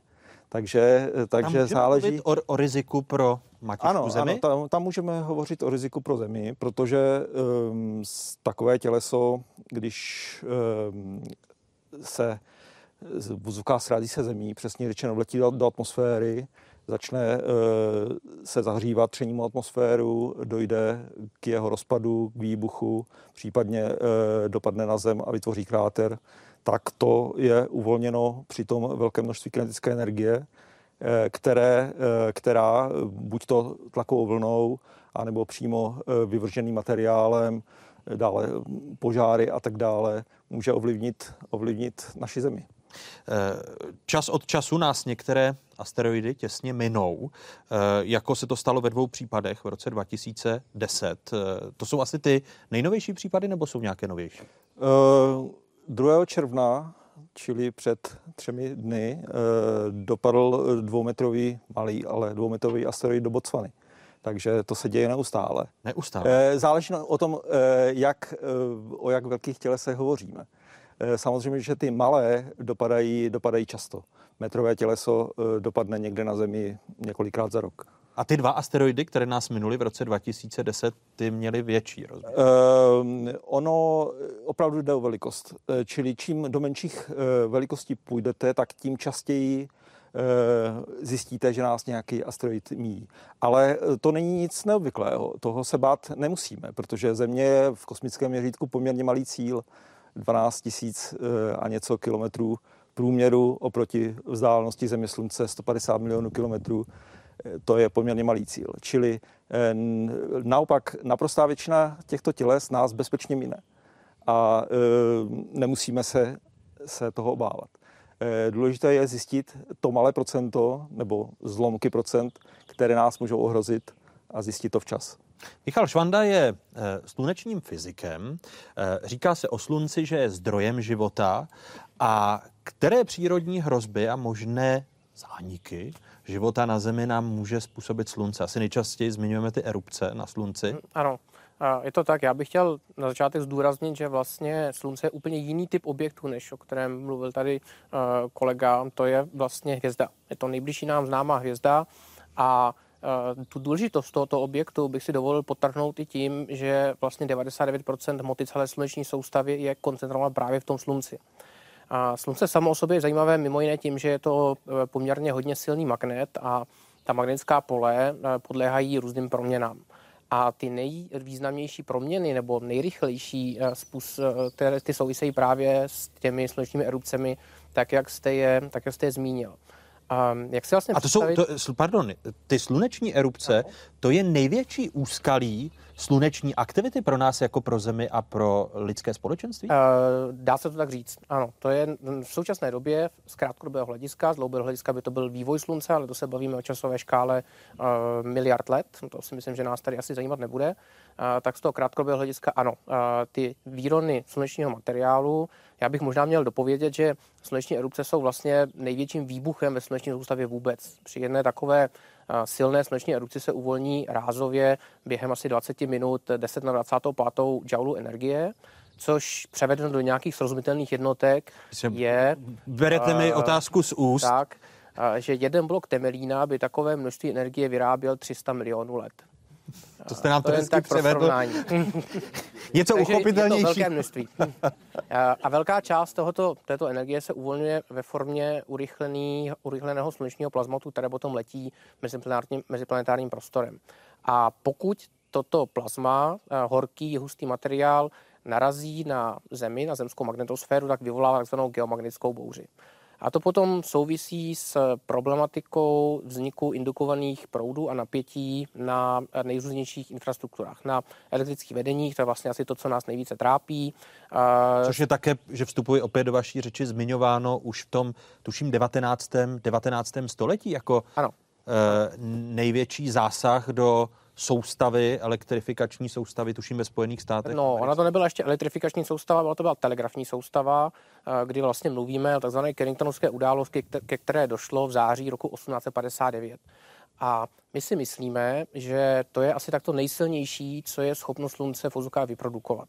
A od té doby jsme takovou, takovou No, událost. To je bohužel problematika malých čísel. To je, mm, my jsme si donedávna mysleli, že takováhle událost eh, tohoto typu, kdy z telegrafních sloupů sršely jiskry, jiskry eh, operátoři byli popáleni, vlastně kompletně ten telegraf vypadl, tak jsme si mysleli, že k tomu dochází tak zhruba jednou za 400 let. Ovšem máme z nedávné doby, z 23. července roku 2012, máme pozorování z kosmické družice Stereo, kdy došlo k podobné události, ovšem nebyla mířena na Zemi, protože ta kosmická družice Stereo byla shodou, shodou okolností na odvrácené straně Slunce. Takže tam víme, že se nám povážlivě zkrátila ta doba mezi těmi velkými událostmi a my vlastně mm, další takovéhle exempláře nemáme. Známe ty slabší, které maj, také mají dopad na pozemskou infrastrukturu, třeba výpadek v, kebecké síti Hydro, Hydro-Quebec v roce 1800, eh, pardon, 1989, eh, nebo lokální výpadky elektrického proudu Malmer v roce 2006, nebo obecně období října, listopadu 2003 těch lokálních výpadků bylo po celé zemi několik.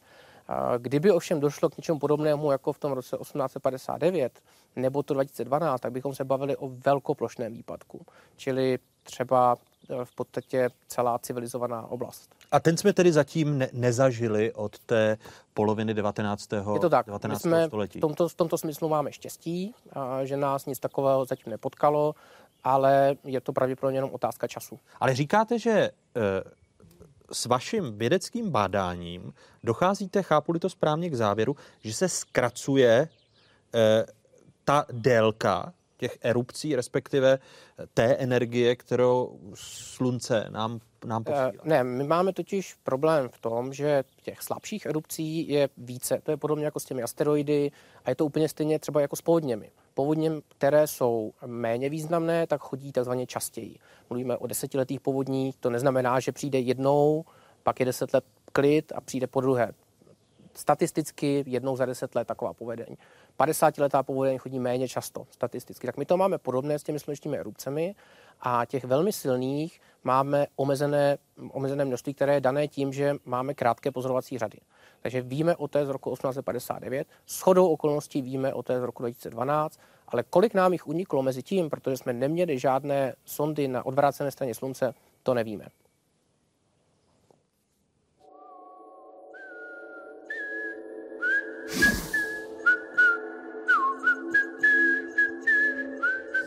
Moje úcta.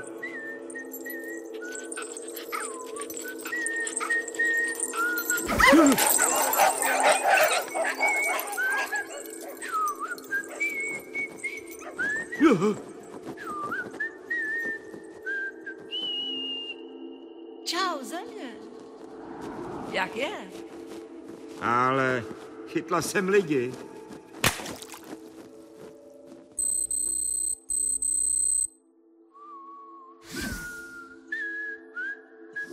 Moje úcta. Ugh!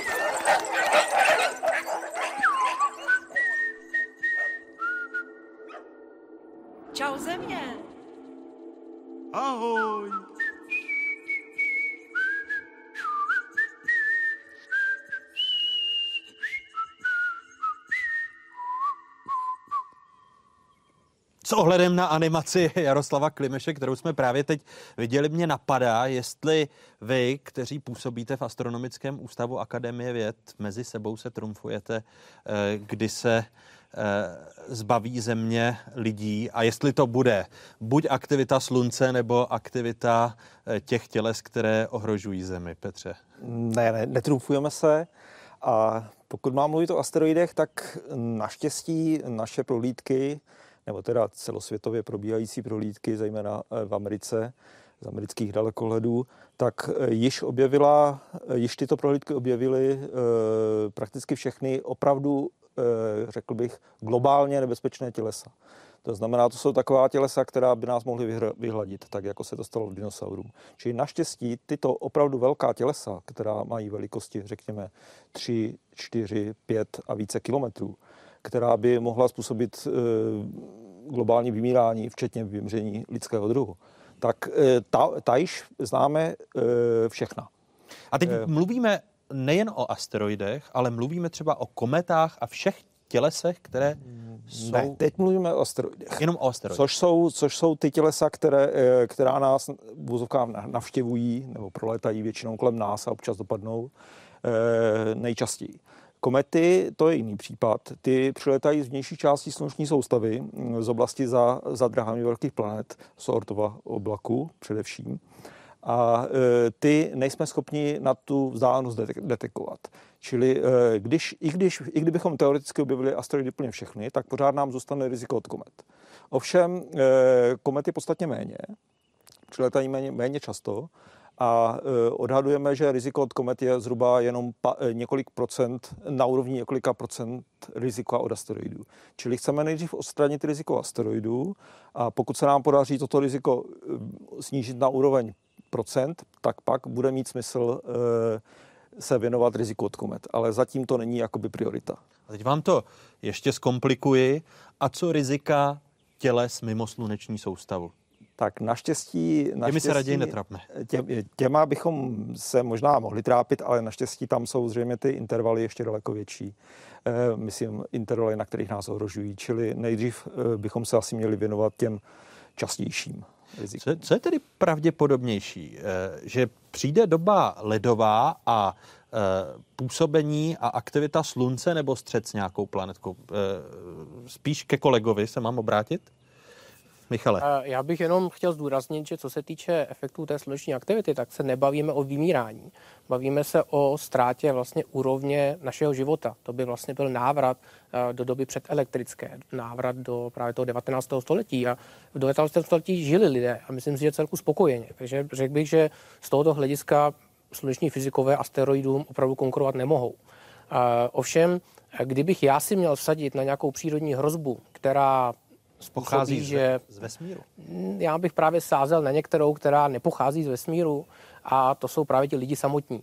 Ty jsou podle mě, podle mého, sami sobě největší hrozbou. Když ale ještě zůstanu u těch hrozeb z vesmíru, tak my z historie známe extrémně teplá století, která jsou způsobena právě maximem sluneční aktivity. Po nich ale následovalo období, které se označovalo jako malá doba ledová. To nám teď aktuálně tedy hrozí, nebo ne? To se nedá takto říci. Máte pravdu v tom, že třeba desáté století bylo období vyznačující se zvýšenou sluneční aktivitou a průměrně vyšší teplotou zde na Zemi. Takže vikingové rozmrzlým ledovým oceánem pluli do Severní Ameriky, v Grónsku založili zemědělské kolonie, dneska v Grónsku zemědělství opravdu, opravdu obtížné. Správně zmiňujete na přelomu, respektive od roku, řekněme, 1645 do roku zhruba 1705, sluneční cyklus, sluneční aktivita prakticky vypadla a je to spojeno s celkovým poklesem teplot tady na Zemi, právě s tou malou dobou ledovou. Um, problém ovšem je v tom, že vlastně tu sluneční aktivitu my nedokážeme dostatečně dobře popsat. Na předpovědi sluneční aktivity je nejobtížnější jejich předpovědi do budoucnosti. To jsem se právě chtěl zeptat, protože vy ještě tu sluneční aktivitu predikujete hůře, než jsme tady probírali všechny bleskové a přívalové povodně. Chápu-li to, to, tak. chápu to správně? Je to tak. Samozřejmě těch předpovědních modelů k dispozici ve světě je mnoho ale současný sluneční cyklus ukázal, že 8 z 10 je naprosto mimo.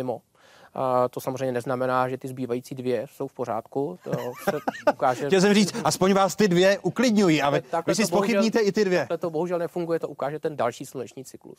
A objevují se vědecké práce, které ukazují, že dost možná se jedná o úlohu neřešitelnou. Že ten sluneční cyklus bude možné ten sluneční, já bych možná říct, že sluneční cyklus trvá zhruba 11 let a že ten 11 letý sluneční cyklus bude možné úspěšně předpovídat až v okamžiku, kdy už tak 2-3 roky probíhá. Čili ne předtím. A teď, pokud se nemýlím, tak jsme jako veřejnost byli informováni o předpovědi 4 a 20. slunečního Ano, to cyklu. je ten současný. Kde jste, to je ten současný. Ano. Kde jste se zásadně zmílili, protože jste považovali, že bude patřit k těm eh, nejvýkonnějším, nebo jak to, jak to naz... Ano, měl, měl být výrazně aktivnější než ten předchozí, ten 23., který vrcholil někdy mezi roky 2001 a 2003.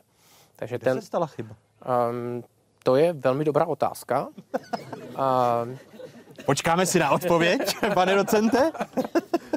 um, problém je v tom, že popsat slunce jako uh, dostatečně detailně je nesmírně problematické. A existuje dokonce rigorózní odhad, kdy budeme mít k dispozici počítač, který dokáže to slunce takovým způsobem uh, popsat, abychom byli spokojeni s tím popisem a dokázali to použít pro ty prediktivní schopnosti.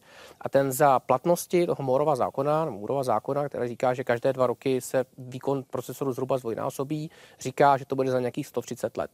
Takže to jsou komputery, které brání tomu, aby ty předpovědi, chápu to i správně, byly přesnější nebo se nemýlili tak, jak se zmýlili eh, jisté, se 24. cyklem slunce? Do jisté míry tomu tak je, protože uh, ten, ty procesy jsou popsány fyzikálními rovnicemi a ty se musí nějakým způsobem řešit.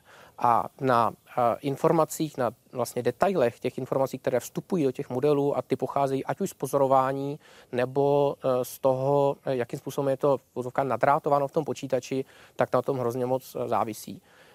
V současné době to vypadá tak, že předpovědi aktivity jsou v podstatě nejspolehlivější od pozorovatelů, kteří mají ty empirické zkušenosti na trénovanou neuronovou síť, tak ta jejich úspěšnost je výrazně vyšší než předpovědní výsledky těch počítačových modelů. Přece se ještě zeptám tedy, v jaké fázi sluneční aktivity jsme v současnosti z toho dlouhodobého pozorování na maximu nebo na minimum? V současné době směřujeme do minima. To minimum by mělo nastat příštím, možná po příštím roce a pak už by měl eh, pomalu aktivita vstoupat do toho dalšího cyklu 25., který celkem určitě začne, protože první skvrny toho nového slunečního cyklu už byly pozorovány. Za posledních 100 let na naše území dopadlo a následně bylo nalezeno 8 meteoritů. Šlo o takzvané chondrity, tedy kamenné meteority. Jeden z nich přistál v roce 1934 nedaleko Zlína. Nazván byl Sazovice, podle místa, kam dopadl. Rok 1959 pamatuje pád meteoritu, později pojmenovaného Příbram. V letech 1963 a 1969 dopadla tělesa do Ústí nad Orlicí a do Suchého dolu. V roce 1991 byl spozorován pád meteoritu u Benešova. Jeho úlomky ale byly nalezeny až o 20 let později. Nové tisíciletí pak bylo poznamenáno pádem a nálezem meteoritu Morávka. V roce 2014 přistál na Vysočině meteorit Žďár nad Sázavou. Naposledy spadlým a následně nalezeným meteoritem u nás je meteorit nesoucí jméno Hradec Králové. Logicky se tedy nabízí otázka na Petra Pravce, jak velké procento meteoritů lidé objeví z těch, které nám na Zemi dopadnou. To je těžko říct, ale určitě to není velké procento, protože eh, vlastně meteority nebo naprostá většina z nich eh, se podobají běžným pozemským kamenům. Eh, liší se samozřejmě, ale pozná se to dobře až v laboratoři, mineralogickým studiem. A jakmile meteorit, kamenný meteorit, jak jim říkáme, leží na Zemi nějakou dobu, dostane patinu, dostane patinu takovou, že je víceméně laickým pohledem k nerozeznání od běžného, od běžného e, kamene pozemského původu a tím pádem, tím pádem e, spoustu z nich asi nerozeznáme. Co se dobře samozřejmě rozeznávalo, byly železné meteority, protože zhruba 5%, 5% asteroidů, které dopadnou na Zem, e, tak jsou e, železné a tyto, tyto meteorická železa byla nalezena už v prehistorické době. Takže úplně první vlastně železné nástroje nebyly z, z jaksi pozemského železa, ale z kosmického železa. Takže doba železná nám, to je pro mě nová informace, začala hrozbou z vesmíru. Mm, to nevím, jestli přímo hrozbou z vesmíru, ale rozhodně, rozhodně první železné kamenné nástroje, pokud pokud vím, tak byly dělány z metodického železa, protože ono bylo poměrně čisté. To, ne, to nebylo, nebyly pozemské rudy, které obsahují několik málo procent železa, ale nikl a železo téměř v čisté podobě. takže mnohem s nás pracovatelné. Jak velký musí být meteorit, aby měl regionální dopad a, a ten, který globální, to znamená veli, velikost? Ano. Eh, my máme štěstí, že máme zemskou atmosféru, která kromě spousty dalších funkcí má taky funkci ochrany před kosmickými tělesy. Tělesa do velikosti zhruba 10 metrů nebo něco málo přes 10 metrů, jsou eh, vlastně pro nás neškodná, protože atmosféra je spolehlivě zabrzdí. Eh, oni v té atmosféře víceméně celé zhoří, občas zbytek malý dopadne na Zem ve formě meteoritu. Eh, od 20 metrů výš již atmosféra přestává fungovat až tak účinně. Ještě pořád je dostatečně účinná, čili to těleso obvykle nedopadne až na Zem, ale vybuchne v určité výšce, řádově pár desítek kilometrů v atmosféře a ta tlaková vlna e, již může způsobit škody. To se stalo v roce 2013 u sibirského města Čeljabinsk, kde e, tlaková vlna zranila přes tisíc lidí. E, naštěstí e, nebyla žádná, žádná oběť a e, způsobila materiální škody. Ale pořád je to ještě, ještě poměrně účinné, e, účinná ochrana. 50 metrů byla velikost tělesa, které způsobilo v roce 1908 Toulouskou katastrofu, kde zhořelo a bylo eh, vyvráceno asi 2000 km čtvereční čtverečních sibirského lesa. Naštěstí tam nikdo nebyl v té době, takže nebyly opět žádné škody. Ale když jdeme přes 100 metrů a výš, tak tam již e, začínají problémy. Takže e, právě zhruba kolem 150 metrů je taková hranice, kde větší tělesa začínají už dopadat e, i na zem, čili dochází e, opravdu vytvoření kráteru k výbuchu. V případě e, dopadu do oceánu dojde k tsunami, čili zaplavení, zaplavení pobřežních oblastí a tak dále. V případě, že, že to dopadne na pevninu, dojde k vyvržení materiálu. Ten, tento materiál se ve formě prachu, ať už, ať už přímo, přímo z toho výbuchu, anebo, anebo z následných požárů v okolí, vlastně eh, může způsobit to, čemu se někdy říká o zvukách jaderná zima, protože to bylo předpovídáno i, pro výbuchy atomových bomb. Eh, to znamená, že prach se rozptýlí v atmosféře a může i rok nebo i delší dobu e, být výrazně omezen tok slunečního záření na Zemi, čili dojde k omezení fotosyntézy, nemáme úrodu a tak dále. Je to rok bez léta, pro, ale pro celou Zemi. Čili za, zatímco v současnosti, jako když, když je neúroda eh, v jedné oblasti, tak, eh, tak je obvykle dobrá úroda jinde a díky, a díky fungující eh, dopravě nikdo nemusí nutně strádat. Ale v takovém případě by mohlo dojít k, k globálním potížím. Hosty Fokusu zůstávají a pro tuto chvíli ale poděkuji astronomovi Petru Pravcovi a slunečnímu fyzikovi Michalu Švandovi. Prozatím děkuji. Už o tom byla řeč. Člověk jako jedna z přírodních hrozeb. Eh, člověk je tedy hrozbou nejen pro přírodu, ale i sám pro sebe. Eh, přesvědčit jsme se o tom mohli v souvislosti eh, v úvodu s už zmiňovanou výstavbou dálnice D8, která vede sesuvným českým středohořím a která právě toto geologicky aktivní území protíná. Už pět let komplikuje život obyvatelům obcí, kteří se v tomto úseku, problematickém úseku D8 nacházejí. Eh, jak se situace vyvíjela a stále ještě vyvíjí, tak to jsem zjišťoval ve dvou obcích, konkrétně v Prackovicích a Dobkovičkách.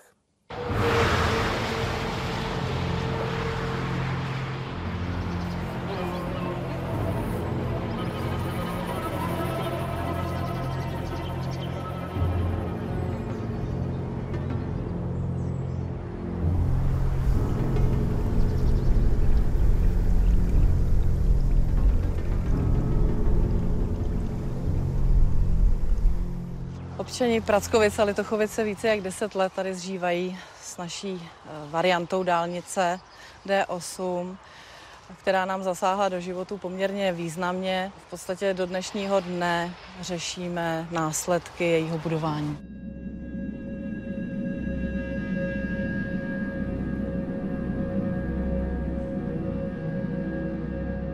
Já osobně jsem se o tenhle problém začala zajímat až ve chvíli, kdy jsem nastoupila v roce 2010 do funkce starostky a v podstatě jsem převzala obec z hůru nohama. V v obci tekla voda tam, kde nikdy netekla, sesouvaly se zdi, praskaly domy. Každopádně místní věděli, že tohle území je silně sesuvné, silně propletené podzemními vodami a že je v příkrém kopci nad obcí. Rok 2013 to byl, to byl vlastně takový pekelný rok, ačkoliv byl velice vodnatý a, a deštivý. Eh, byl to vlastně první takový projev toho území na venek.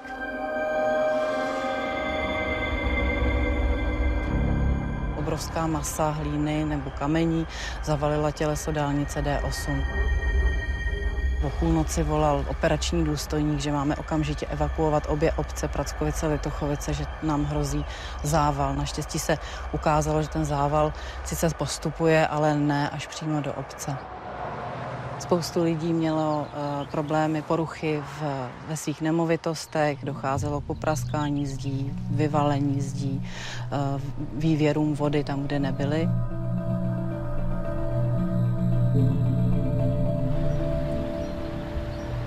Potom nastala stabilizační opatření tady na dálnici a zdá se, že tím, že se odvedly některé prameny, které působily problémy jinam, tak v Prackovicích zhruba v roce 2017 tyhle ty problémy postupně ustávají, takže my rekonstruujeme, opravujeme. Nicméně ten největší zásah se teď přesunul nad nás, paradoxně nad dálnici, kde se nachází obec Dobkovičky a tam je teda postižených nemovitostí obrovské množství. Tady byla udělána meziskládka. Aby byl rychle odvežen sesuv D8, tak se tady vytvořila podzanou obrovská skládka. Voda dostala jiný směr proudu. To znamená, že tady došlo eh, ke změně toku vody. To je jako když u kanalizace nebo u něčeho přerušíte tok. Takže voda se vám začíná rozlívat po celém prostoru a zatopovat nejnižší místa, kde jsou. Když je takhle sucho, tak to dělá denně kolem těch 6-8 kubíků. Když je spad dle čerpadla, dle výkonu, jsme spočítali, že nám to házelo až 24 kubíků za 24 hodin praskla izolace a voda se nám dostala prakticky i tady na tu dlažbu. Teklo nám to po té dlažbě ven a my si myslíme, že tam prostě bylo přeskřípnutý eh, nějaký dren nebo něco takového a obrátilo se to všechno na obec a teče nám to teďka nekontrolovaně všude. Ani nevíme, kde nám voda teďka vyběrá všude. Vy jste kvůli vzlínajícím pramenům musel de facto překopat polovinu zahrady. Už tady na tady ty drenáže a tady to čítá zatím náklad 250 tisíc. Teďka jsme vyměnili všude okna, poněvadž okna odešly, skříží se to buď fouká nebo nejde zavřít. Dveře odešly, dokonce e, i voda praskla, dáme, co mám přívod do kuchyně, prasknul. Teďka je to asi měsíc, došlo k většímu prostě přítoku vody, zase se začal Ardečko pohybovat, prasknul modul záchodový. Tady to počítám, když eh, se to všechno schrne, tak kolem milionu škody. Takže všechno z vlastních rezerv, co jsme si vydobili dříve, než jsem šel do důchodu, tak to všechno takhle teďka děláme. Eh, prostě se tady houpem na vodě. Celá nemovitost začala se pohybovat, začala ujíždět, eh, docházelo tam k velkým prasklinám, takže jsme se rozhodli, že do toho budeme investovat, protože o ten dům samozřejmě nechceme přijít. Takže jsme požádali firmu specializovanou, která tenhle ten objekt, co vidíte, tak celý vlastně stáhla eh, ocelovou konstrukcí kolem dokola po svém obvodu. Udělala se kompletně celá fasáda nová, která vlastně jako by měla fungovat i, aby to stáhla, aby to držela, že jo, aby to bylo pohromadě. Eh, bohužel i k dalším těm prasklinám dochází, jo, je vidět ten pohyb, že tady pořád je. Jo. To znamená, vám nezbyde nic jiného, než jednou za tři, čtyři roky investovat do toho, že Čtvrt budete... milionu prostě vemete, naspěte je do baráku, abyste mohl bydlet. Jo, v vozovkách to vyhodíte po každý z okna a nikdo vám nic nedá. Že?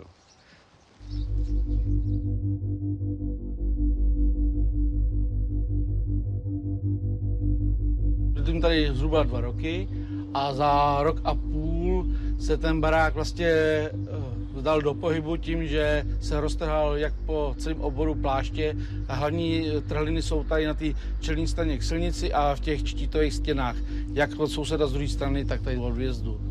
Největší trhlina je tady tato, která vlastně se dala do pohybu jako první a díky tomu, že tu je ten vzděný sloupek od vrat, tak vlastně to udrželo tu stavbu jakoby pohromadě. Kdyby to nebyl, tak nevím, co by se stalo. Vy můžete být rádi, že je období sucha. Ve svým podstatě můžem a když zaprší, tak většinou se ten problém tady objeví až za tři dny, když to vlastně z těch skopců ta voda sem steče, že jo? Protože i v tom poli někdy se objevoval gejzír, dneska už teda vytejká normálně a bylo vidět i to pole, jak se někdy dá do pohybu, než ten gejzír se objeví. Normálně se volnilo to pole jak na moři a pak vystříkla voda. Jestli ten svah je v takovém pohybu, jestli se to zastaví za rok nebo za sto let, to nikdo neví.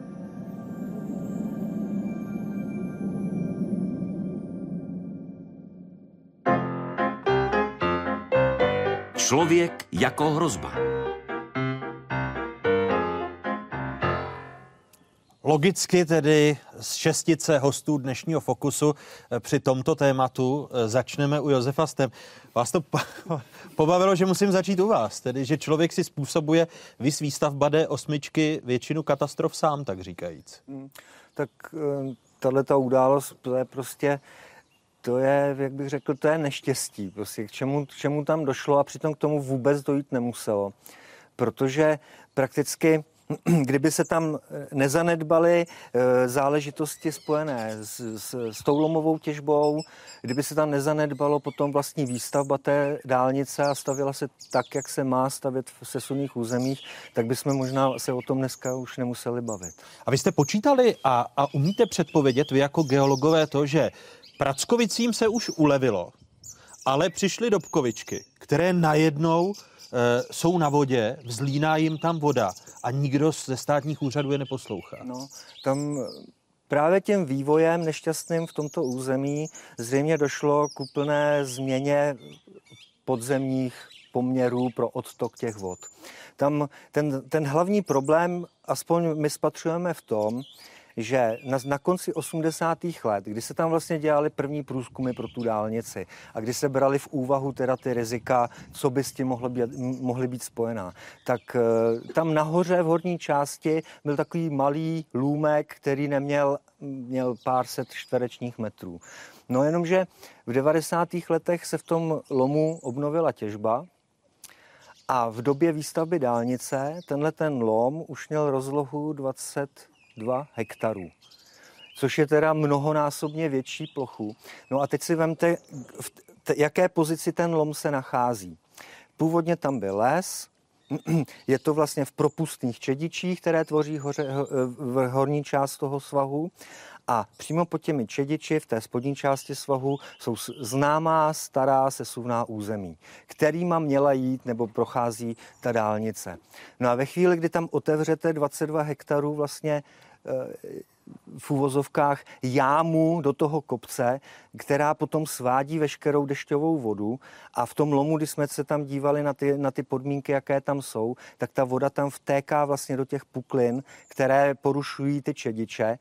Ty pukliny prostupují celou tou mocností toho čediče a vlastně všechno se to vsakuje do těch spodních částí, které jsou tvořeny už jílem, jílovcem, případně v tom jsou ještě zbytky nějakých tufů a těch bazaltů. No a to všechno stéká potom tím svahem směrem na ty dobkovičky a i to bylo jednou z těch příčin, proč vlastně tam došlo k tomu, k tomu sesuvu na tu D8. S jistou mírou uh, cynismu se vlastně dá říci, že jsme si v Českém středohoří v souvislosti s výstavbou D8 ukázali nejlepší český experiment, kolik přírodních hrozeb si může člověk způsobit na tak malém území. No.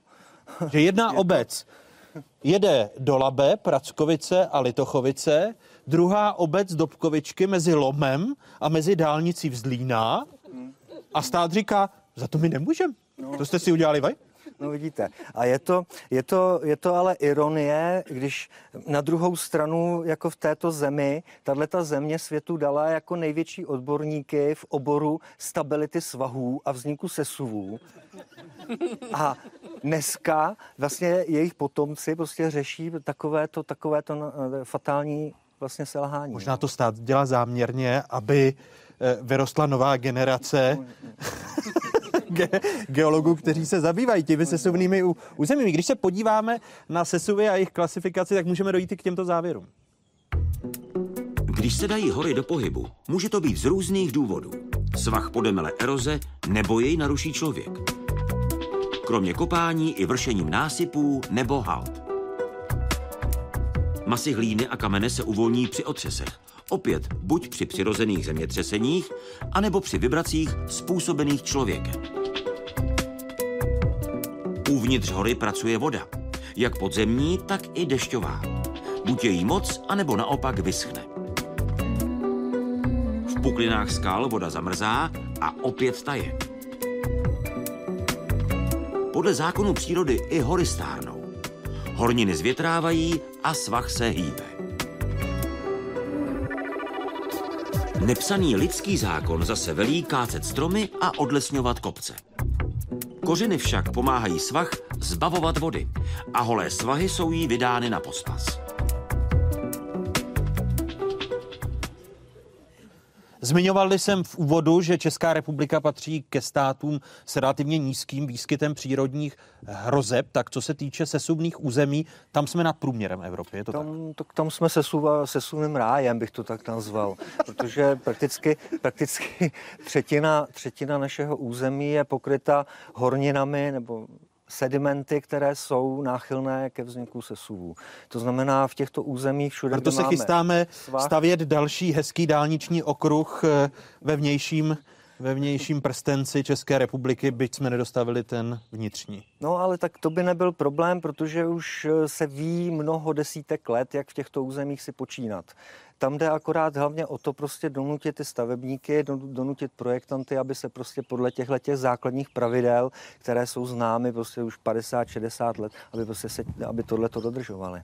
Pane profesore, když se podíváte do historie, nebyli naopak naši předci moudřejší, že v těch sesuvných územích nebo zkrátka tam, kde to riziko hrozilo, tak eh, nestavili tak často, jako stavíme my a ještě eh, se divíme, co vše se děje v Českém středohoří? To nevím.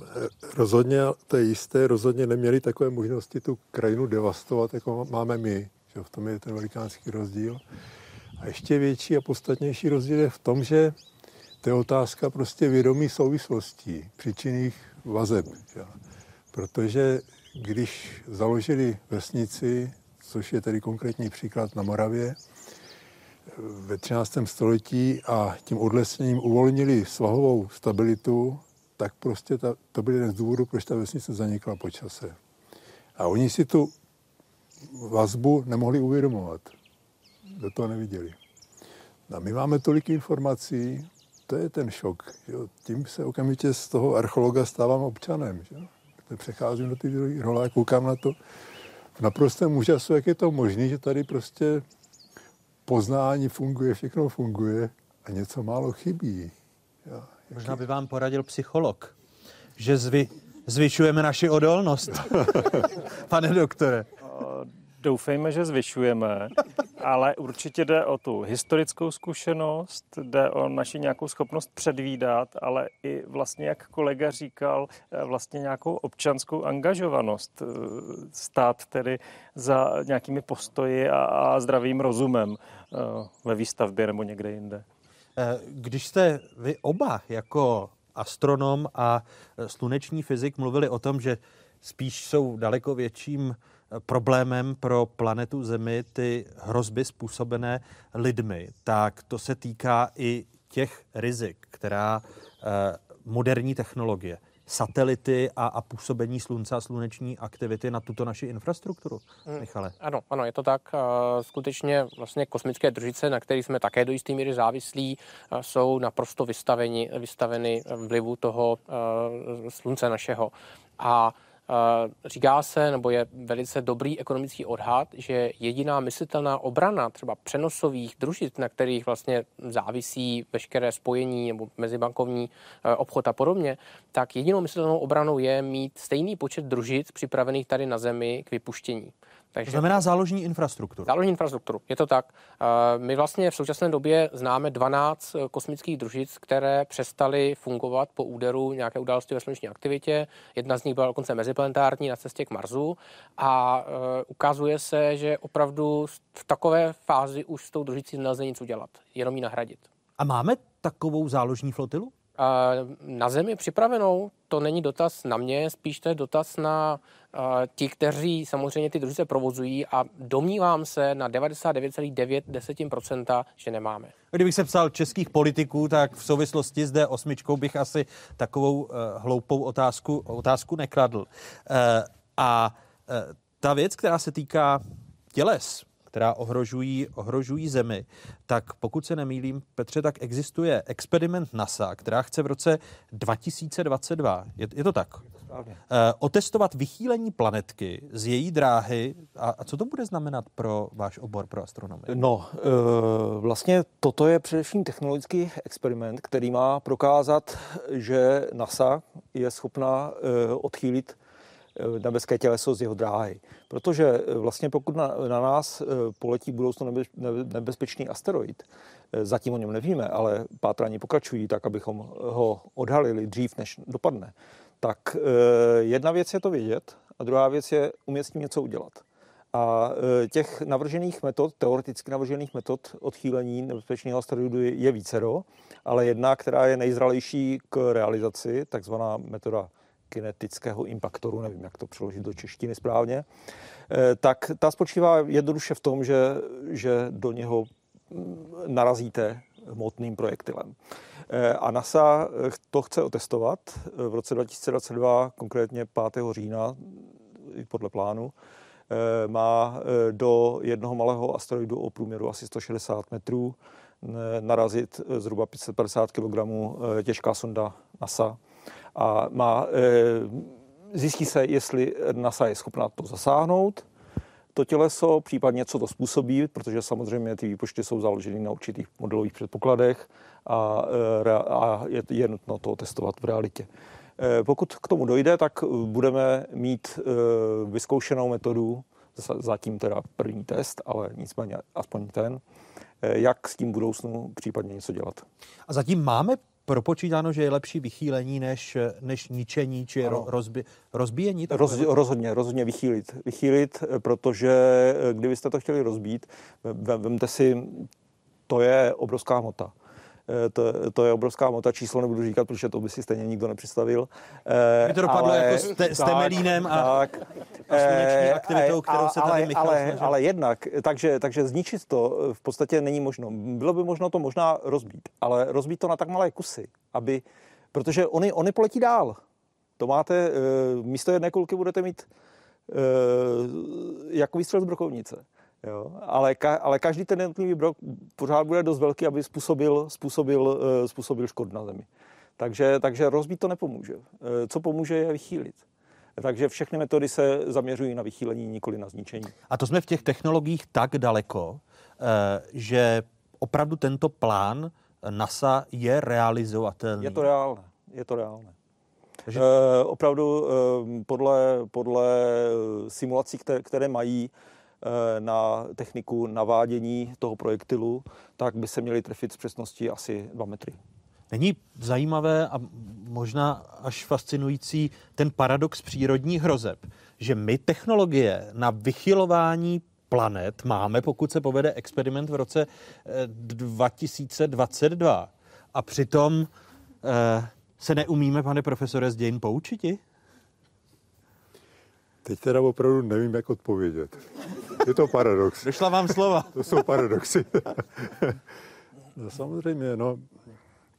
Je to pořád tohle, ten, ten, o tom jsme několikrát mluvili, my jsme jaksi třeba ve vztahu k těm povodním vypadli z obrazu, se nechá říct. To je ten velikánský problém. Čili Náplavky jsme... se zastavily, no, no, no, no. sklady a zastavili jsme ty plochy a vlastně jsme zapomněli, proč tam, proč tam ty naši předci před stolety ty zábrany postavili.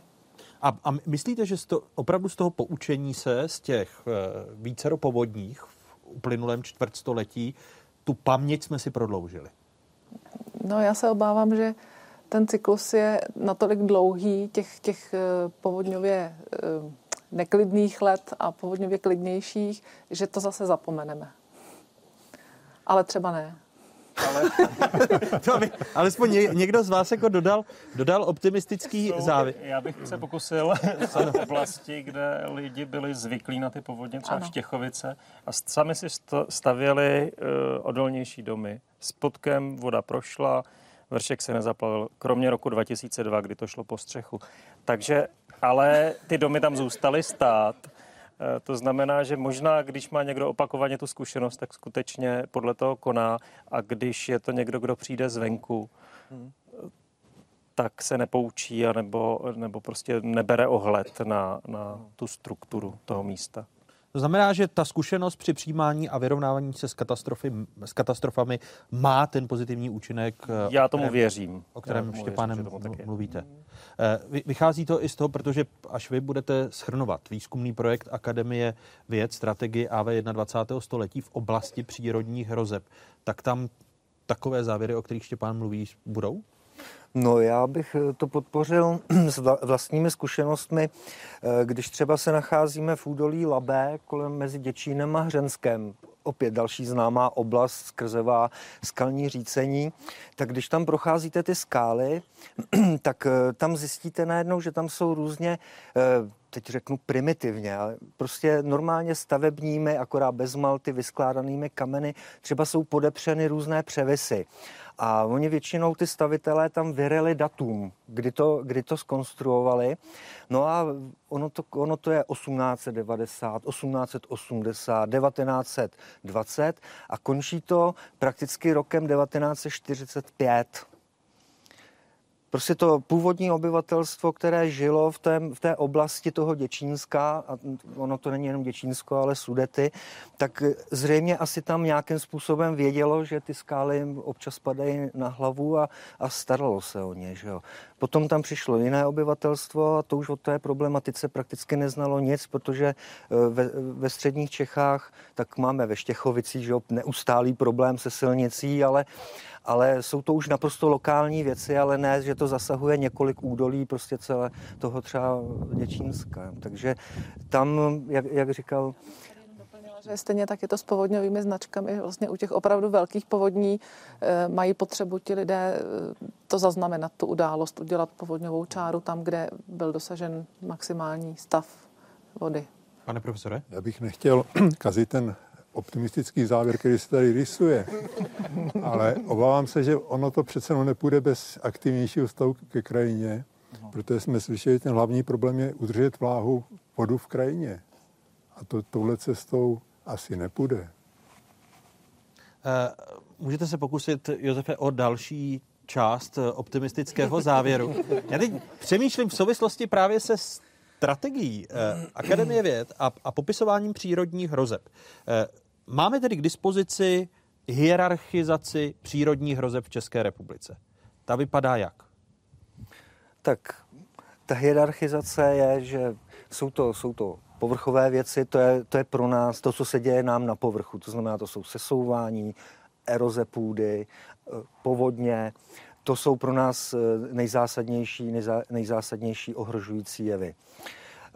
Na spodu té tabulky jsou Eh, Tam hrozby, hrozby z vesmíru. jsme šli do vesmíru a úplně naposled, jak, jak jsem říkal, ty endogenní, ty zemětřesení, zapad pámu, aspoň něco je pro nás jenom spíš taková zajímavost. um, co, eh, aby, to zaz, aby to vyznělo trošku optimisticky, ale ne zas úplně optimisticky, tak můžeme říct, že eh, dnešní věda dokáže řadu, řadu těch jevů dobře popsat, ne, neříkám, že ve všem dokáže predikovat, to rozhodně ne, ale rozhodně dokáže popsat, dokáže říct, v jakém prostředí ten jev vzniká. Sesuv jasně víme, v jakých horninách vzniká. Povodně dokážeme popsat, víme, jak vznikají. To znamená, to A na kterém, ze kterého můžeme vzejít a nějak obyvatelstvo, ten majetek jeho více ochránit, tady, tady máme. Ale chybí nám Takže to B. Už tam chybí to B, prostě nějaká nadstavba nad tím, ať už je to zdravý, zdravý rozum, že teda prostě, když jsem v nějakém území, tak si tam musím nějak počínat, to je ta jedna. No a ta druhá, někdo taky nad tím bdí, pořád nám to snaží se nějak povolovat nebo zakazovat, no tak a, i ty, aby přispěli teda svou rukou dílu a a to bude to doporučení, které vy jim dáte, a aby se ty mají, a, a řekl bych, že i v té vyšší rovině, v té politické potom, tam je, ta, tam je ta páka na to, jak donutit třeba lidi, donutit, já nevím, teď řeknu, eh, jak budeme obospodařovat krajinu, že jo do budoucna, aby jsme se zbavili prostě toho, eh, té hrozby, která, která prostě na nás číhá. Děkuju. Šestici hostů, kteří popisovali přírodní hrozby a snažili jsme se hledat odpovědi, jak předcházet následkům přírodních hrozeb. Děkuji Josefu Stemberkovi, geologovi, archeologovi, historikovi Janu Klapštěmu, hydroprognostičce Martině Kimlové, psychologovi Štěpánu Vymětalovi, astronomovi Petru Pravcovi a slunečnímu fyzikovi Michalu Švandovi. Dámu a pánové, děkuji, že jste byli hosty dnešního Fokusu. A děkuji vám, divákům z Pravodajské 24, že jste se dívali na další vydání Fokusu. Pořadu, který se snaží věnovat tématům, která možná se do pěny z pravodajských dní nevejdou. Děkuji tedy publiku, tím dnes byli studenti a pedagogové Vlašimského gymnázia. Eh, dále naše pozvání přijali příznivci a zaměstnanci eh, Ondřejovské hvězdárny, která je sídlem Astronomického ústavu Akademie věd České republiky a děkuji i Ondřejovským. Vám divákům eh, děkuji a těším se u dalšího fokusu. Naschledanou a připomínám, že v průběhu celého měsíce jsme na sociálních sítích a tam dostáváte jaké nejnovější informace. Hezký zbytek večera, dobrou noc.